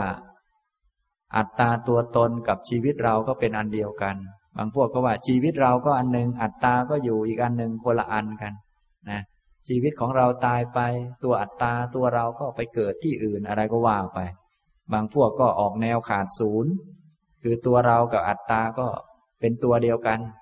ชีวิตตายแล้วก็จบกันไปเลย ไม่เกิดอีกก็มี อย่างนี้ก็ว่าไป เป็นความเห็นคนละอย่างสองอย่างกันไป เนี่ย อันนี้ในยุคพุทธกาลในยุคนี้ความเห็นเหล่านี้ก็ยังมีอยู่หลากหลาย และมีความเห็นอื่นแปลกปลอมเพิ่มเติมขึ้นมาอีกเยอะแยะ อันนั้นดี อันนี้ไม่ดี อันนั้นดีกว่านี้ อันนี้อย่างนี้อย่างนี้ อันนี้ได้บุญกว่านี้ โอ้โห เยอะเหลือเกิน จนบางท่านเนี่ยลิ้นห้อยอะไรไม่รู้จะฟังอันไหนดี ความเห็นมันเยอะเหลือเกินนะท่านอนาถบินิกะเศรษฐีได้ฟังแล้ว ก็กล่าวว่า พระคุณเจ้าผู้เจริญ ท่านผู้ใดที่กล่าวยืนยันอย่างนี้ว่า ข้าบดี เรามีทิฏฐิอย่างนี้ว่า โลกเที่ยงนี้เท่านั้นจริงอย่างอื่นไม่จริง ทิฏฐิของท่านผู้นี้เกิดขึ้น เพราะการมนสิการโดยไม่แยบคายของตนเป็นเหตุ หรือ เพราะคำพูดของผู้อื่นเป็นเหตุ เนี่ยลักษณะของพระโสดาบันท่านจะมองไปถึงเหตุถึงปัจจัย มองสิ่งนี้แต่เดิมไม่มีมันก็มามีขึ้น ทุกๆความเห็นเนี่ยเกิดจากเหตุสองประการหลักๆ ไม่ว่าจะเป็นความเห็นถูกหรือเห็นผิดก็ตาม เกิดจากเหตุสองประการหลักๆ อย่างในที่นี้เป็นความเห็นผิดท่านก็บอกว่า เนี่ยทิฏฐิหรือความเห็นอย่างนี้ที่เกิดขึ้น เพราะการ มนสิการโดยไม่แยบคาย คิดตามเหตุผลของคนนั้น โดยไม่แยบคายนั้นเป็นเหตุอย่างหนึ่งกับคำพูดของผู้อื่นเป็นเหตุอีกอย่างหนึ่งฉันเหตุเกิดของความเห็นเนี่ยจะมีสองอย่างหลักๆ ด้วยกัน อันที่หนึ่งก็คือคำพูดของผู้อื่น ถ้าคำพูดของผู้อื่นข้อมูลที่เรารับมา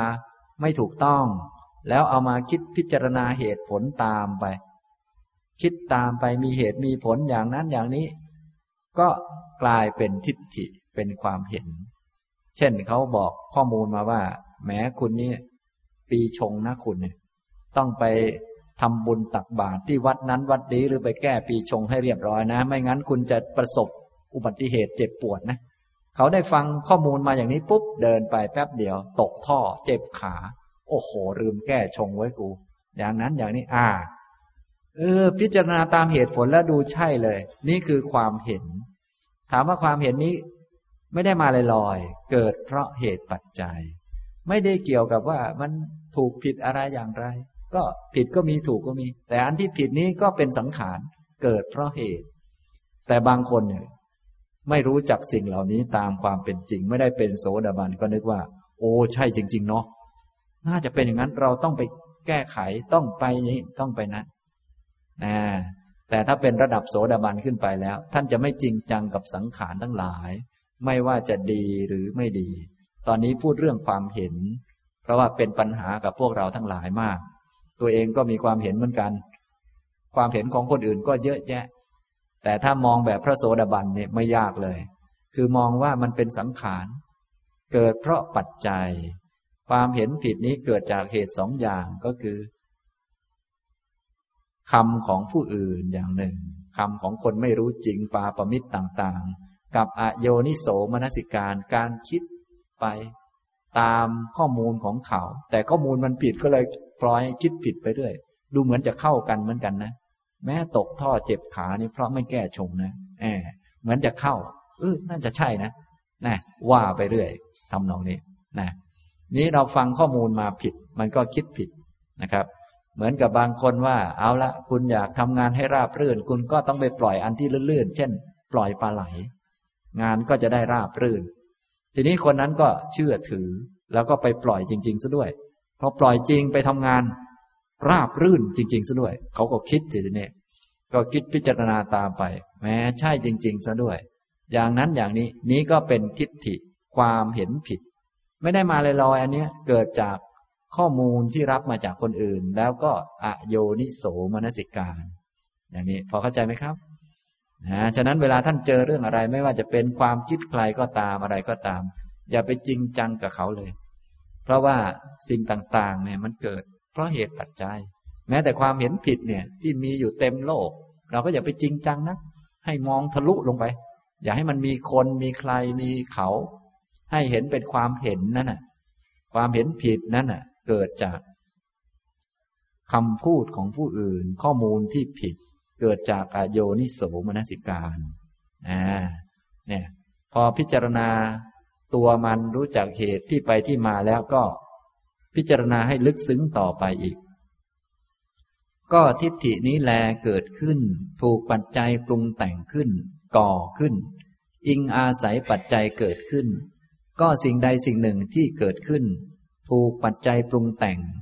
ขึ้น ก่อขึ้น อิงอาศัยปัจจัยเกิดขึ้น สิ่งนั้นไม่เที่ยง สิ่งใดไม่เที่ยง สิ่งนั้นเป็นทุกข์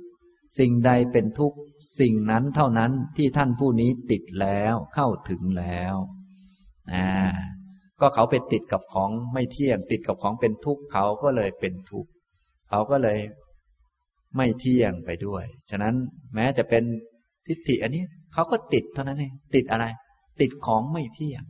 เพราะเขาไม่รู้จักเหตุไม่รู้จักปัจจัยนี่เห็นไหมผู้เป็นพระโสดาบันเขาจึงไม่ติดกับอันใดอันหนึ่ง รู้จักสิ่งเหล่านั้นตามที่เป็นจริง แม้ทิฏฐิอื่นๆก็คล้ายกันนะครับ ถ้าเป็นมิจฉาทิฏฐิความเห็นผิดก็เกิดจาก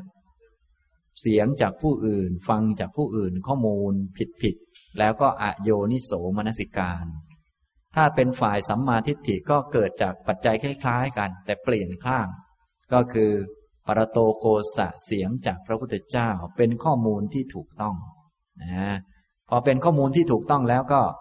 มีโยนิโสมนสิการใส่ใจโดยถูกต้อง สัมมาทิฏฐิก็เกิดขึ้น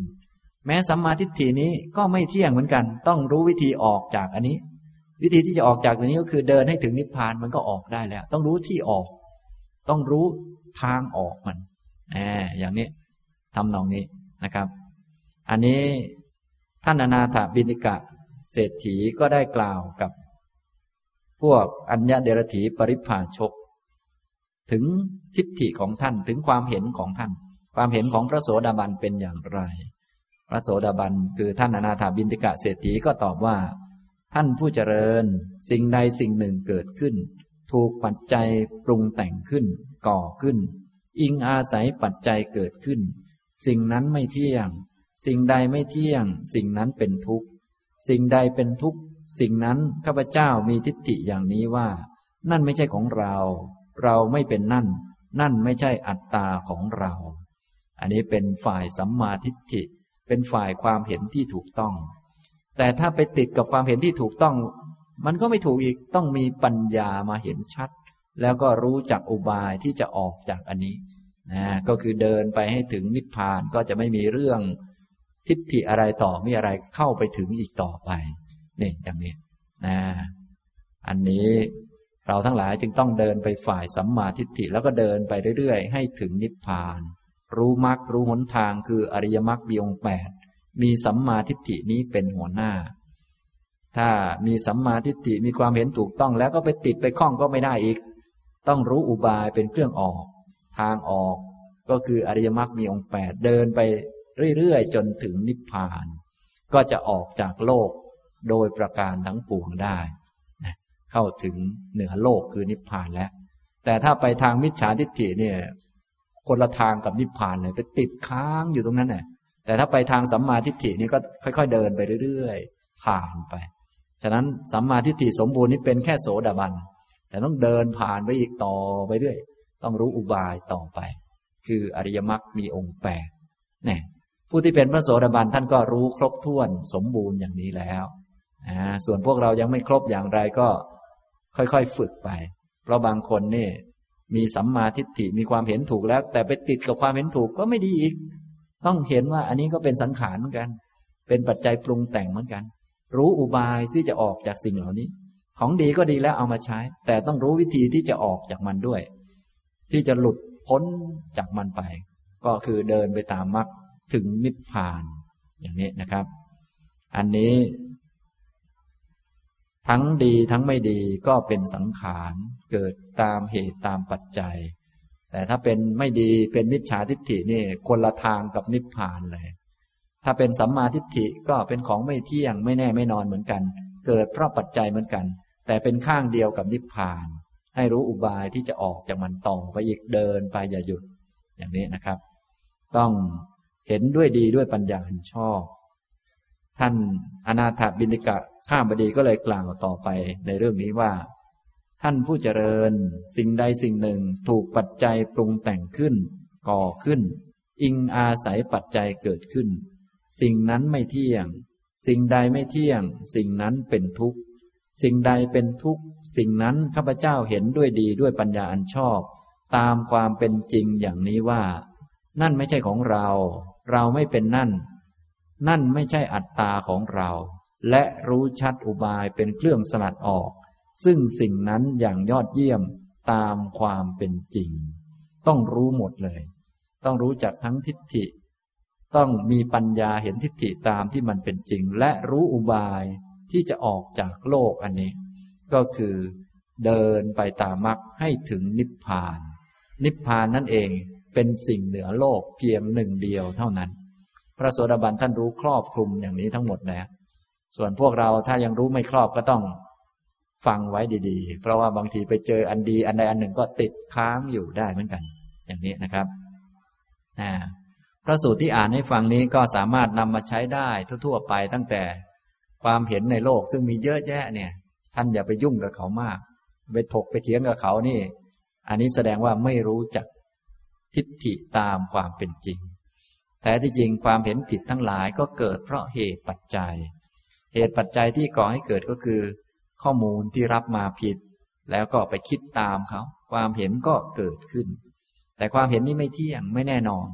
คนนั้นถ้าเขายึดติดสิ่งนั้นเขาก็ยึดติดของไม่เที่ยง ยึดติดของเป็นทุกข์ ค้างอยู่กับของไม่เที่ยง ค้างอยู่กับของเป็นทุกข์อย่างนี้พอเข้าใจไหมครับ อย่างนี้นี่นี่ก็ให้รู้จักนะครับ กิงทิฏฐิกะสูตรนะเป็นพระสูตรที่ท่านอนาถบินิกะข้าบดี ซึ่งเป็นพระโสดาบันนี้ ได้ตอบอัญญเดรถีปริพาชกเกี่ยวกับเรื่องทิฏฐิเรื่องความเห็น เพราะเราก็หนีไม่พ้นเรื่องทิฏฐิเรื่องความเห็น แต่ว่าทางพุทธเราจะต้องสูงไปกว่านั้น ก็คือปัญญา และสูงไปกว่านั้นอีกด้วยการเดินตามอริยมรรคให้ถึงนิพพานสูงไปเรื่อยๆนะครับ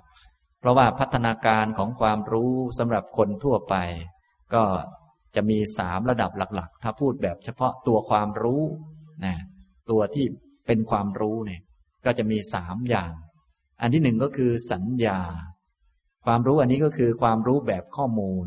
อย่างที่ท่านมาฟังผมพูด ท่านก็มีความรู้เยอะเหมือนกัน แต่อันนี้เป็นข้อมูล ท่านยังไม่ได้เอาไปขบคิดพิจารณาเหตุผล เทียบเคียงในใจของตัวเองก็ใช้วิธีฟังมาเลยเป็นข้อมูล ข้อมูลนี้ถูกหรือผิดก็ได้ แต่ถ้ามาฟังธรรมะก็เป็นข้อมูลที่ถูกอย่างนี้นะครับ พัฒนาการทางด้านความรู้ระดับที่สองก็คือทิฏฐิ เมื่อได้ฟังข้อมูลแล้วก็เอาไปคิดพิจารณาเหตุผลตามธรรมะ เช่นทางธรรมะสอนว่า สัตว์ทั้งหลายเป็นไปตามกรรมนะ อันนี้เป็นข้อมูลเราฟังไปแล้วทำดีได้ดีทำชั่วได้ชั่ว ก็เอาไปพิจารณาตามจนกระทั่งเกิดเป็นความเห็นนะการพิจารณาเรียกว่า โยนิโสมนสิการ ใส่ใจพิจารณาตามก็เกิดความเห็น เกิดความเห็นตามตรงตามนั้นก็เป็นทิฏฐิ นะแต่ทีนี้เนื่องจากข้อมูลถูกต้อง มีโยนิโสก็เป็นสัมมาทิฏฐิ ถ้าเป็นข้อมูลไม่ถูกต้อง ไปอโยนิโสก็คือคิดพิจารณาตาม มีเหตุมีผลเหมือนกัน ทุกอย่างมีเหตุมีผลหมด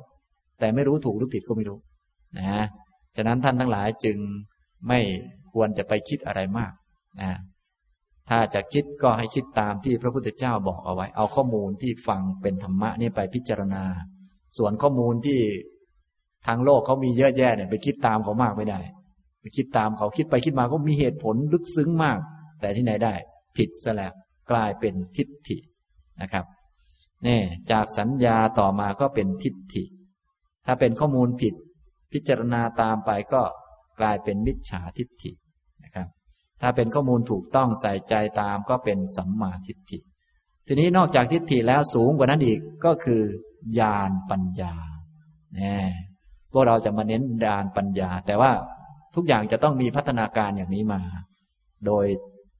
หลักธรรมชาติ ฉะนั้นเบื้องต้นท่านทั้งหลายจะต้องฟังธรรมก่อน ฟังแล้วก็ไปใส่ใจ ให้เกิดเป็นทิฏฐิเห็นว่านั่นไม่ใช่ของเรา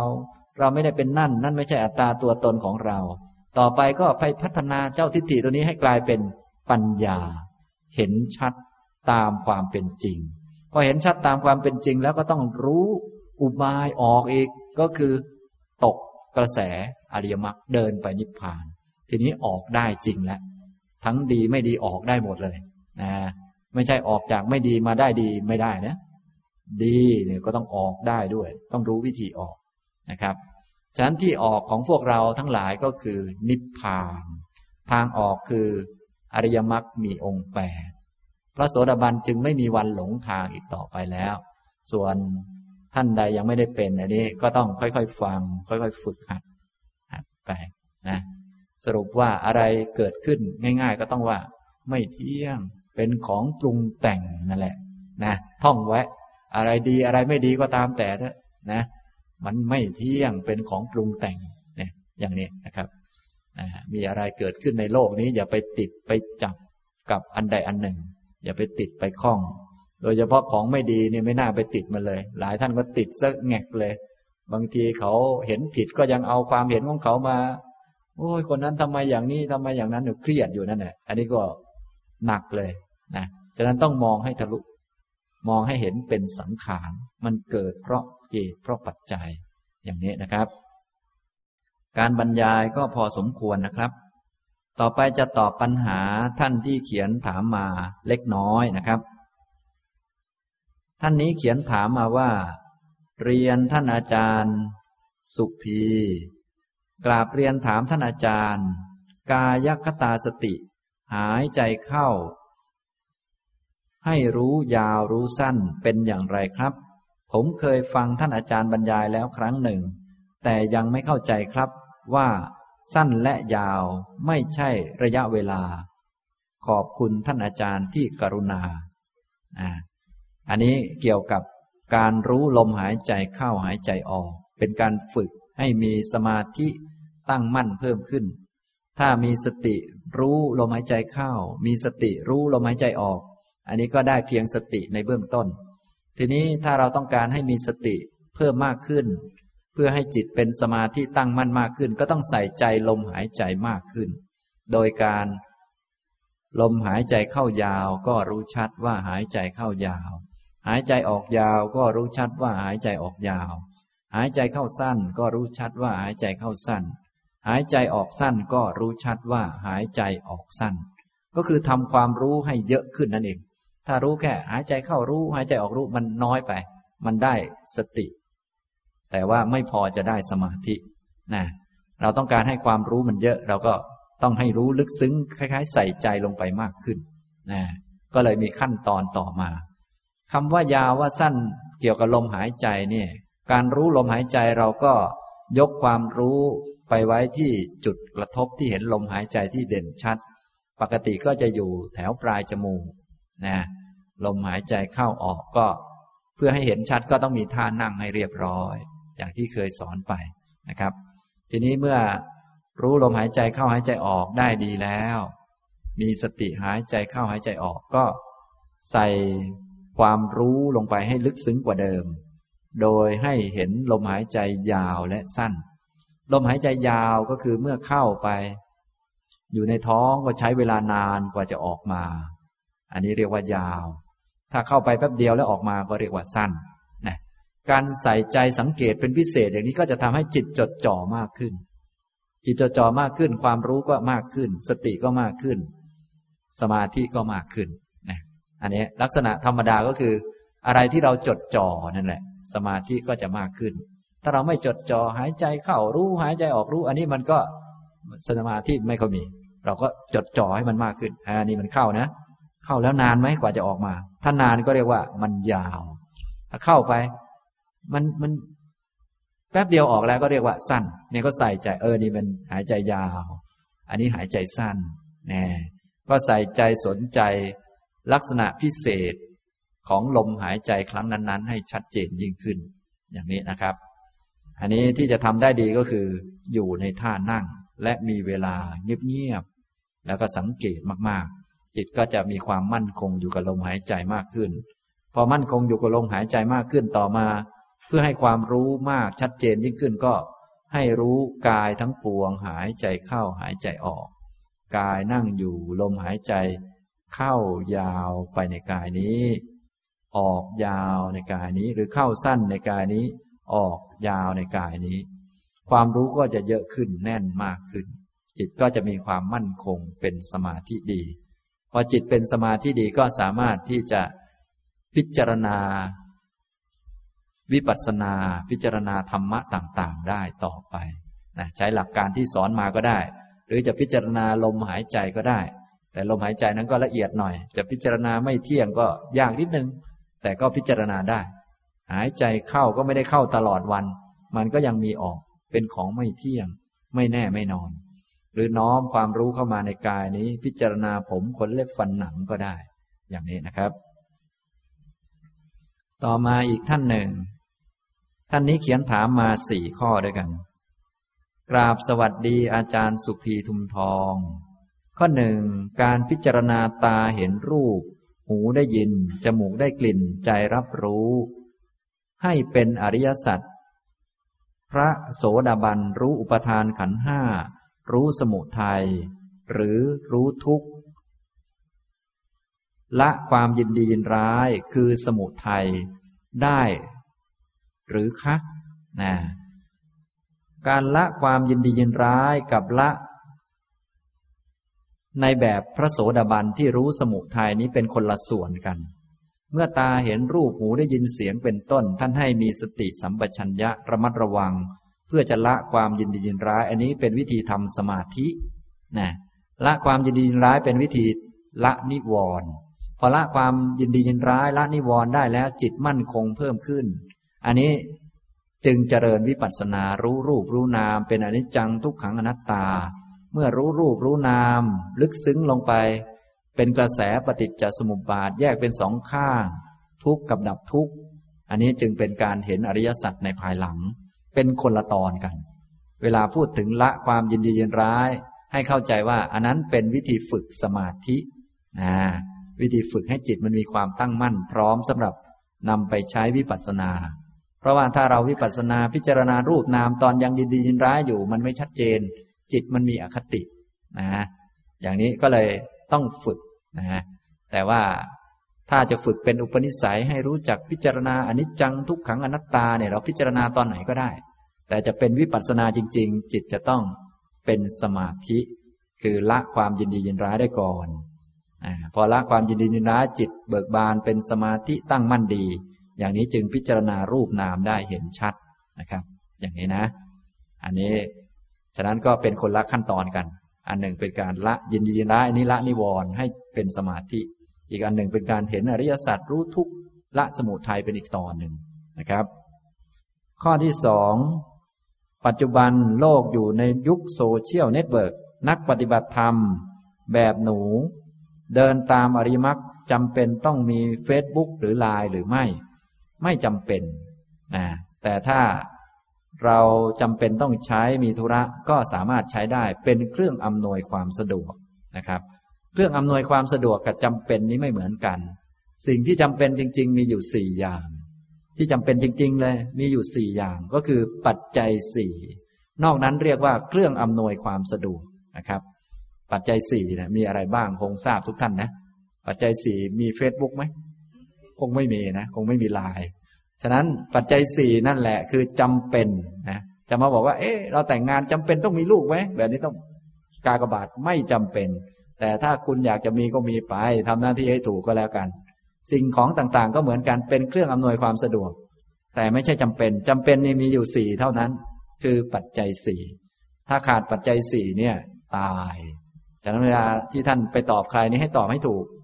นะเอ๊ะจำเป็นต้องนั้นไหมนี้ไหม ให้ท่านจำแม่นๆ ที่จำเป็นจริงๆ มีสี่อย่างเท่านั้น ไม่มีตายเลย ปัจจัยสี่นะส่วนนอกนั้นเรียกว่าอำนวยความสะดวก เอ๊ะผมไปทำงาน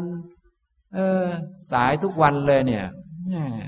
ผมจำเป็นต้องมีรถขับไหมเนี่ยอ่าอ่าอย่างเนี้ย ถ้ามันอำนวยความสะดวกให้คุณไปทำงานเช้าได้ คุณต้องมีไปเถอะแต่ว่าจำเป็นจริง ๆ ให้จำไว้ว่ามีอยู่สี่อย่าง เวลาตอบเราต้องมีหลักการนะบางคนไม่มีหลักการอะไรก็ อันนั้นจำเป็นอันนี้จำเป็นมั่วไปเรื่อยนะฉะนั้นที่จำเป็นจริง ๆ มีสี่นะครับ ปัจจัยสี่นะไม่มีตายเลย นั้นจำเป็นนะครับ ส่วนอันอื่นเขาเรียกว่าเครื่องอำนวยความสะดวกนะบางคนมีมากจนไม่ค่อยสะดวก อันนี้ก็ชักจะยังไงนะนะข้อสามการชอบฟังธรรมแล้วใคร่ครวญในธรรม มีอานิสงส์เช่นใดในภพนี้และภพหน้าคะ ภพนี้ก็ทำให้เป็นคนมีปัญญาดี แต่ว่าการใคร่ครวญการพิจารณาเนี่ยจะทำให้ได้แค่ทิฏฐิอย่างที่บอกเมื่อกี้คือความเห็น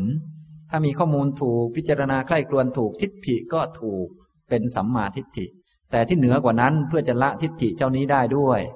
เอาเป็นให้ถึงนิพพานได้ด้วยก็ต้องฝึกปัญญา ก็เลยต้องเป็นคนมีศีลมีสมาธิ ถ้าเราเป็นคนมีนิสัยชอบใคร่ครวญอยู่แล้ว ก็เอานิสัยนั้นมาใช้ตอนวิปัสสนา อันนี้ก็จะเป็นฝ่ายปัญญานะฉะนั้นเราฟังธรรมก็ใคร่ครวญได้ทุกคนนั่นแหละ ให้มันเป็นทิฏฐิที่ถูกต้องไว้ ต่อไปก็อย่าลืมวิธีฝึกปัญญาฝึกอริยมรรคโดยเฉพาะอริยมรรคเนี่ยเดินไปนิพพานเนี่ยต้องเข้าใจให้ดีนะครับ อย่างนี้นะ ถ้าชอบฟังธรรมใคร่ครวญในธรรมเนี่ยฟังกับใคร่ครวญพิจารณาเป็นเหตุให้เกิดสัมมาทิฏฐิเกิดปัญญานะอันนี้ก็ ชาตินี้ก็ดี ชาติถัดไปก็ดีเหมือนกันนะอย่างนี้นะครับ ข้อสี่การเจริญมรณสติบ่อยๆทำให้อริยมรรคมารวมกันได้ไหมคะ ได้ถ้าทำแล้วจิตเป็นสมาธิตั้งมั่น เนื่องจากว่าการทำสติให้ต่อเนื่องกัน สติต่อเนื่องแบบไหนก็ได้ และจะก่อให้เกิดเป็นสมาธิ ถ้าคนได้รู้จักการปฏิบัติ วิปัสสนาการปฏิบัติตามอริยมรรคอยู่บ้างแล้ว พอจิตเป็นสมาธิก็ปฏิบัติเพิ่มเข้ามา มันก็มารวมกันได้เช่นกันนะพูดง่ายๆคือ สติเนี่ยใช้อันไหนฝึกก็ได้ สติที่ต่อเนื่องกันทำให้เกิดเป็นสมาธิ สมาธิมีแล้วก็ฝึกอริยมรรคให้มารวมในนี้ได้ อย่างนี้นะครับทำนองนี้ ถ้าไม่มีสมาธิไม่รู้จักการรวมอริยมรรคคุณธรรมความดีทั้งหลายก็จะกระจายกระจายอยู่ มันไม่มารวมกัน พอไม่มารวมกันก็ละกิเลสไม่ได้ฉะนั้นจึงต้องรู้วิธีเอามารวมกัน ศีลมีก็ดีแล้ว สมาธิมีก็ดีแล้ว รู้จักพิจารณาธรรมอะไรต่าง ๆ ก็ดีแล้ว แต่ต้องเอาทั้งหมดมารวมกันอ่ามารวมกัน ที่ต้องเอามารวมกันเนี่ย ก็เพื่อให้มันเป็นอริยมรรคมีอยู่แปดอันมารวมกันเข้า ก็จะเกิดเป็นความรู้เป็นปัญญาที่ละกิเลสได้ อย่างนี้นะครับทำตรงนี้นะ อ่าอีกท่านหนึ่งนะครับ เรียนอาจารย์สุภีทุมทองที่เคารพ เรียนถามอาจารย์ครับ อาจารย์สอนเป็นประจำกับพวกเราที่มาเรียนธรรมะทำดีได้ดีทำชั่ว ได้ชั่วใช่ไหมครับ นั่นมันสมัยยุคโบราณ แต่สมัยนี้กลับกัน อันนี้นะ อันนี้สมัยนี้กลับกันไม่ได้กลับที่ความจริงครับ กลับที่ความเห็น ความเห็นคนมันกลับกับความจริงไป ทำดีได้ดีทำชั่วได้ชั่ว ในอดีตการนานมาแล้วก็เป็นอย่างนี้ ในปัจจุบันก็เป็นอย่างนี้ ในอนาคตก็เป็นอย่างนี้ แต่คนในอดีตเขาเห็นถูกตรงตามธรรมะ คนนี้มันกลับ คนยุคนี้มันกลับ ฉะนั้นไม่ใช่ธรรมะกลับความเห็นคนมันกลับกันนะต่อไปคนก็จะเห็นกลับกันไปเรื่อยๆ จนกระทั่ง ต่อไปแม้แต่ศีลห้าก็จะไม่เหลือนะ อย่างเช่น แต่เดิมเขาเห็นว่าพูดโกหกนี้มันไม่ดีนะ จริง ๆ พูดโกหกไม่ดีมาแต่ไหนแต่ไรแล้ว มันก็เป็นอย่างนั้นของมันแหละ เพราะมันเป็นของไม่ดีทำแล้วมันนำความทุกข์มาให้ทำให้ตกอบาย มันไม่ดี ต่อมาคนยุคหลังก็ว่าแม้พูดโกหกบ้างไม่เป็นไรหรอกก็ชักจะเยอะขึ้น ต่อมาก็จำนวนก็มากขึ้นมากขึ้น ต่อไปก็กลับข้างไปเลย พูดโกหกไม่เป็นไร แต่พูดโกหกก็ยังผิดเหมือนเดิม แต่ความเห็นของคนเนี่ยเปลี่ยนจากถูกมาเป็นผิดอย่างนี้นะครับ ฉะนั้นข้อเท็จจริงไม่เคยเปลี่ยน ของที่ไม่ใช่ของเราก็ไม่เคยเป็นของเราเลย ตลอดมา แล้วก็จะไม่เป็นตลอดไป ของไม่เที่ยงก็จะไม่เที่ยงตลอดไปทำดีได้ดีทำชั่วได้ชั่ว ก็จะเป็นกฎอย่างนั้นตลอดไป มันเป็นอย่างนั้นแหละนะถ้าเราได้ฟังธรรมะแล้วก็ให้เปลี่ยนความเห็นของตนให้ตรงให้ถูกต้อง ส่วนจะเอาความเห็นของผู้อื่นมาพิจารณานี้ไม่ได้ ถ้าความคนอื่นเห็นผิดอย่างนั้นก็ต้องรู้จักว่า ความเห็นผิดอย่างนั้นเกิดเพราะปัจจัยสองอย่าง คือได้ข้อมูลมาผิด แล้วก็อโยนิโสมนสิการ แต่มันไม่เที่ยง เขาไปติดอยู่กับของไม่เที่ยง และของไม่เที่ยงนั้นดันไม่ดีด้วย เขาเลยได้ไม่ดีไป อย่างนี้ทำตรงนี้นะครับ อันนี้ก็ให้รู้จักพิจารณานะครับ เอาละบรรยายและตอบปัญหามาก็พอสมควรนะครับ ต่อไปให้ทุกท่านทำสติเล็กน้อย นะเป็นเบื้องต้นไว้ ให้ทุกท่านนั่งยืดกายให้ตรง นั่งตั้งใจ นั่งยืดกายให้ตรงทำความรู้ว่ากายนั่งอยู่ กายอยู่ในท่านั่ง ยกความรู้ไปที่หัว ที่ศีรษะ ไล่มาที่คอ ไล่ลงไปที่หลัง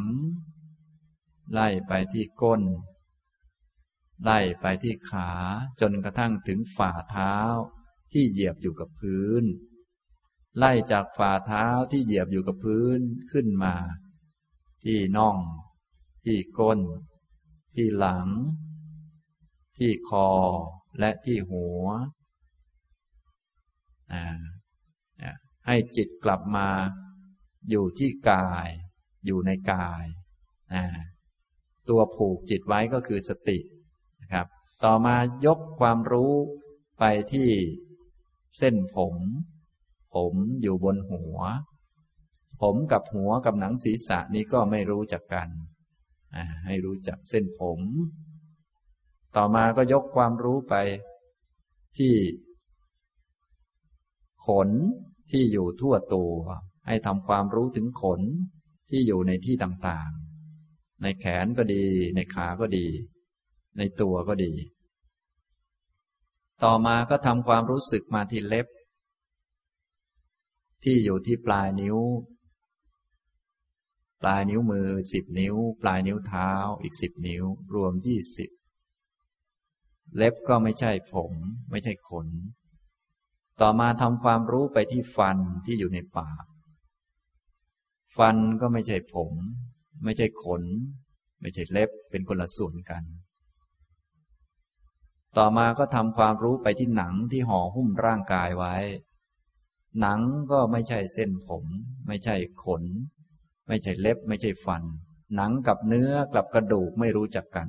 แต่มันหุ้มคนอื่นเขาไว้ มันไม่รู้จักคิดไม่รู้จักนึกไม่มีเจตนา อันนี้เรียกว่ารูปนะนะเมื่อมีสติแล้วลองหัด น้อมจิตนึกไป ผมขนเล็บฟันหนัง หนังฟันเล็บขนผม กลับไปกลับมาในกายนี้ ให้จิตมีความตั้งมั่นขึ้น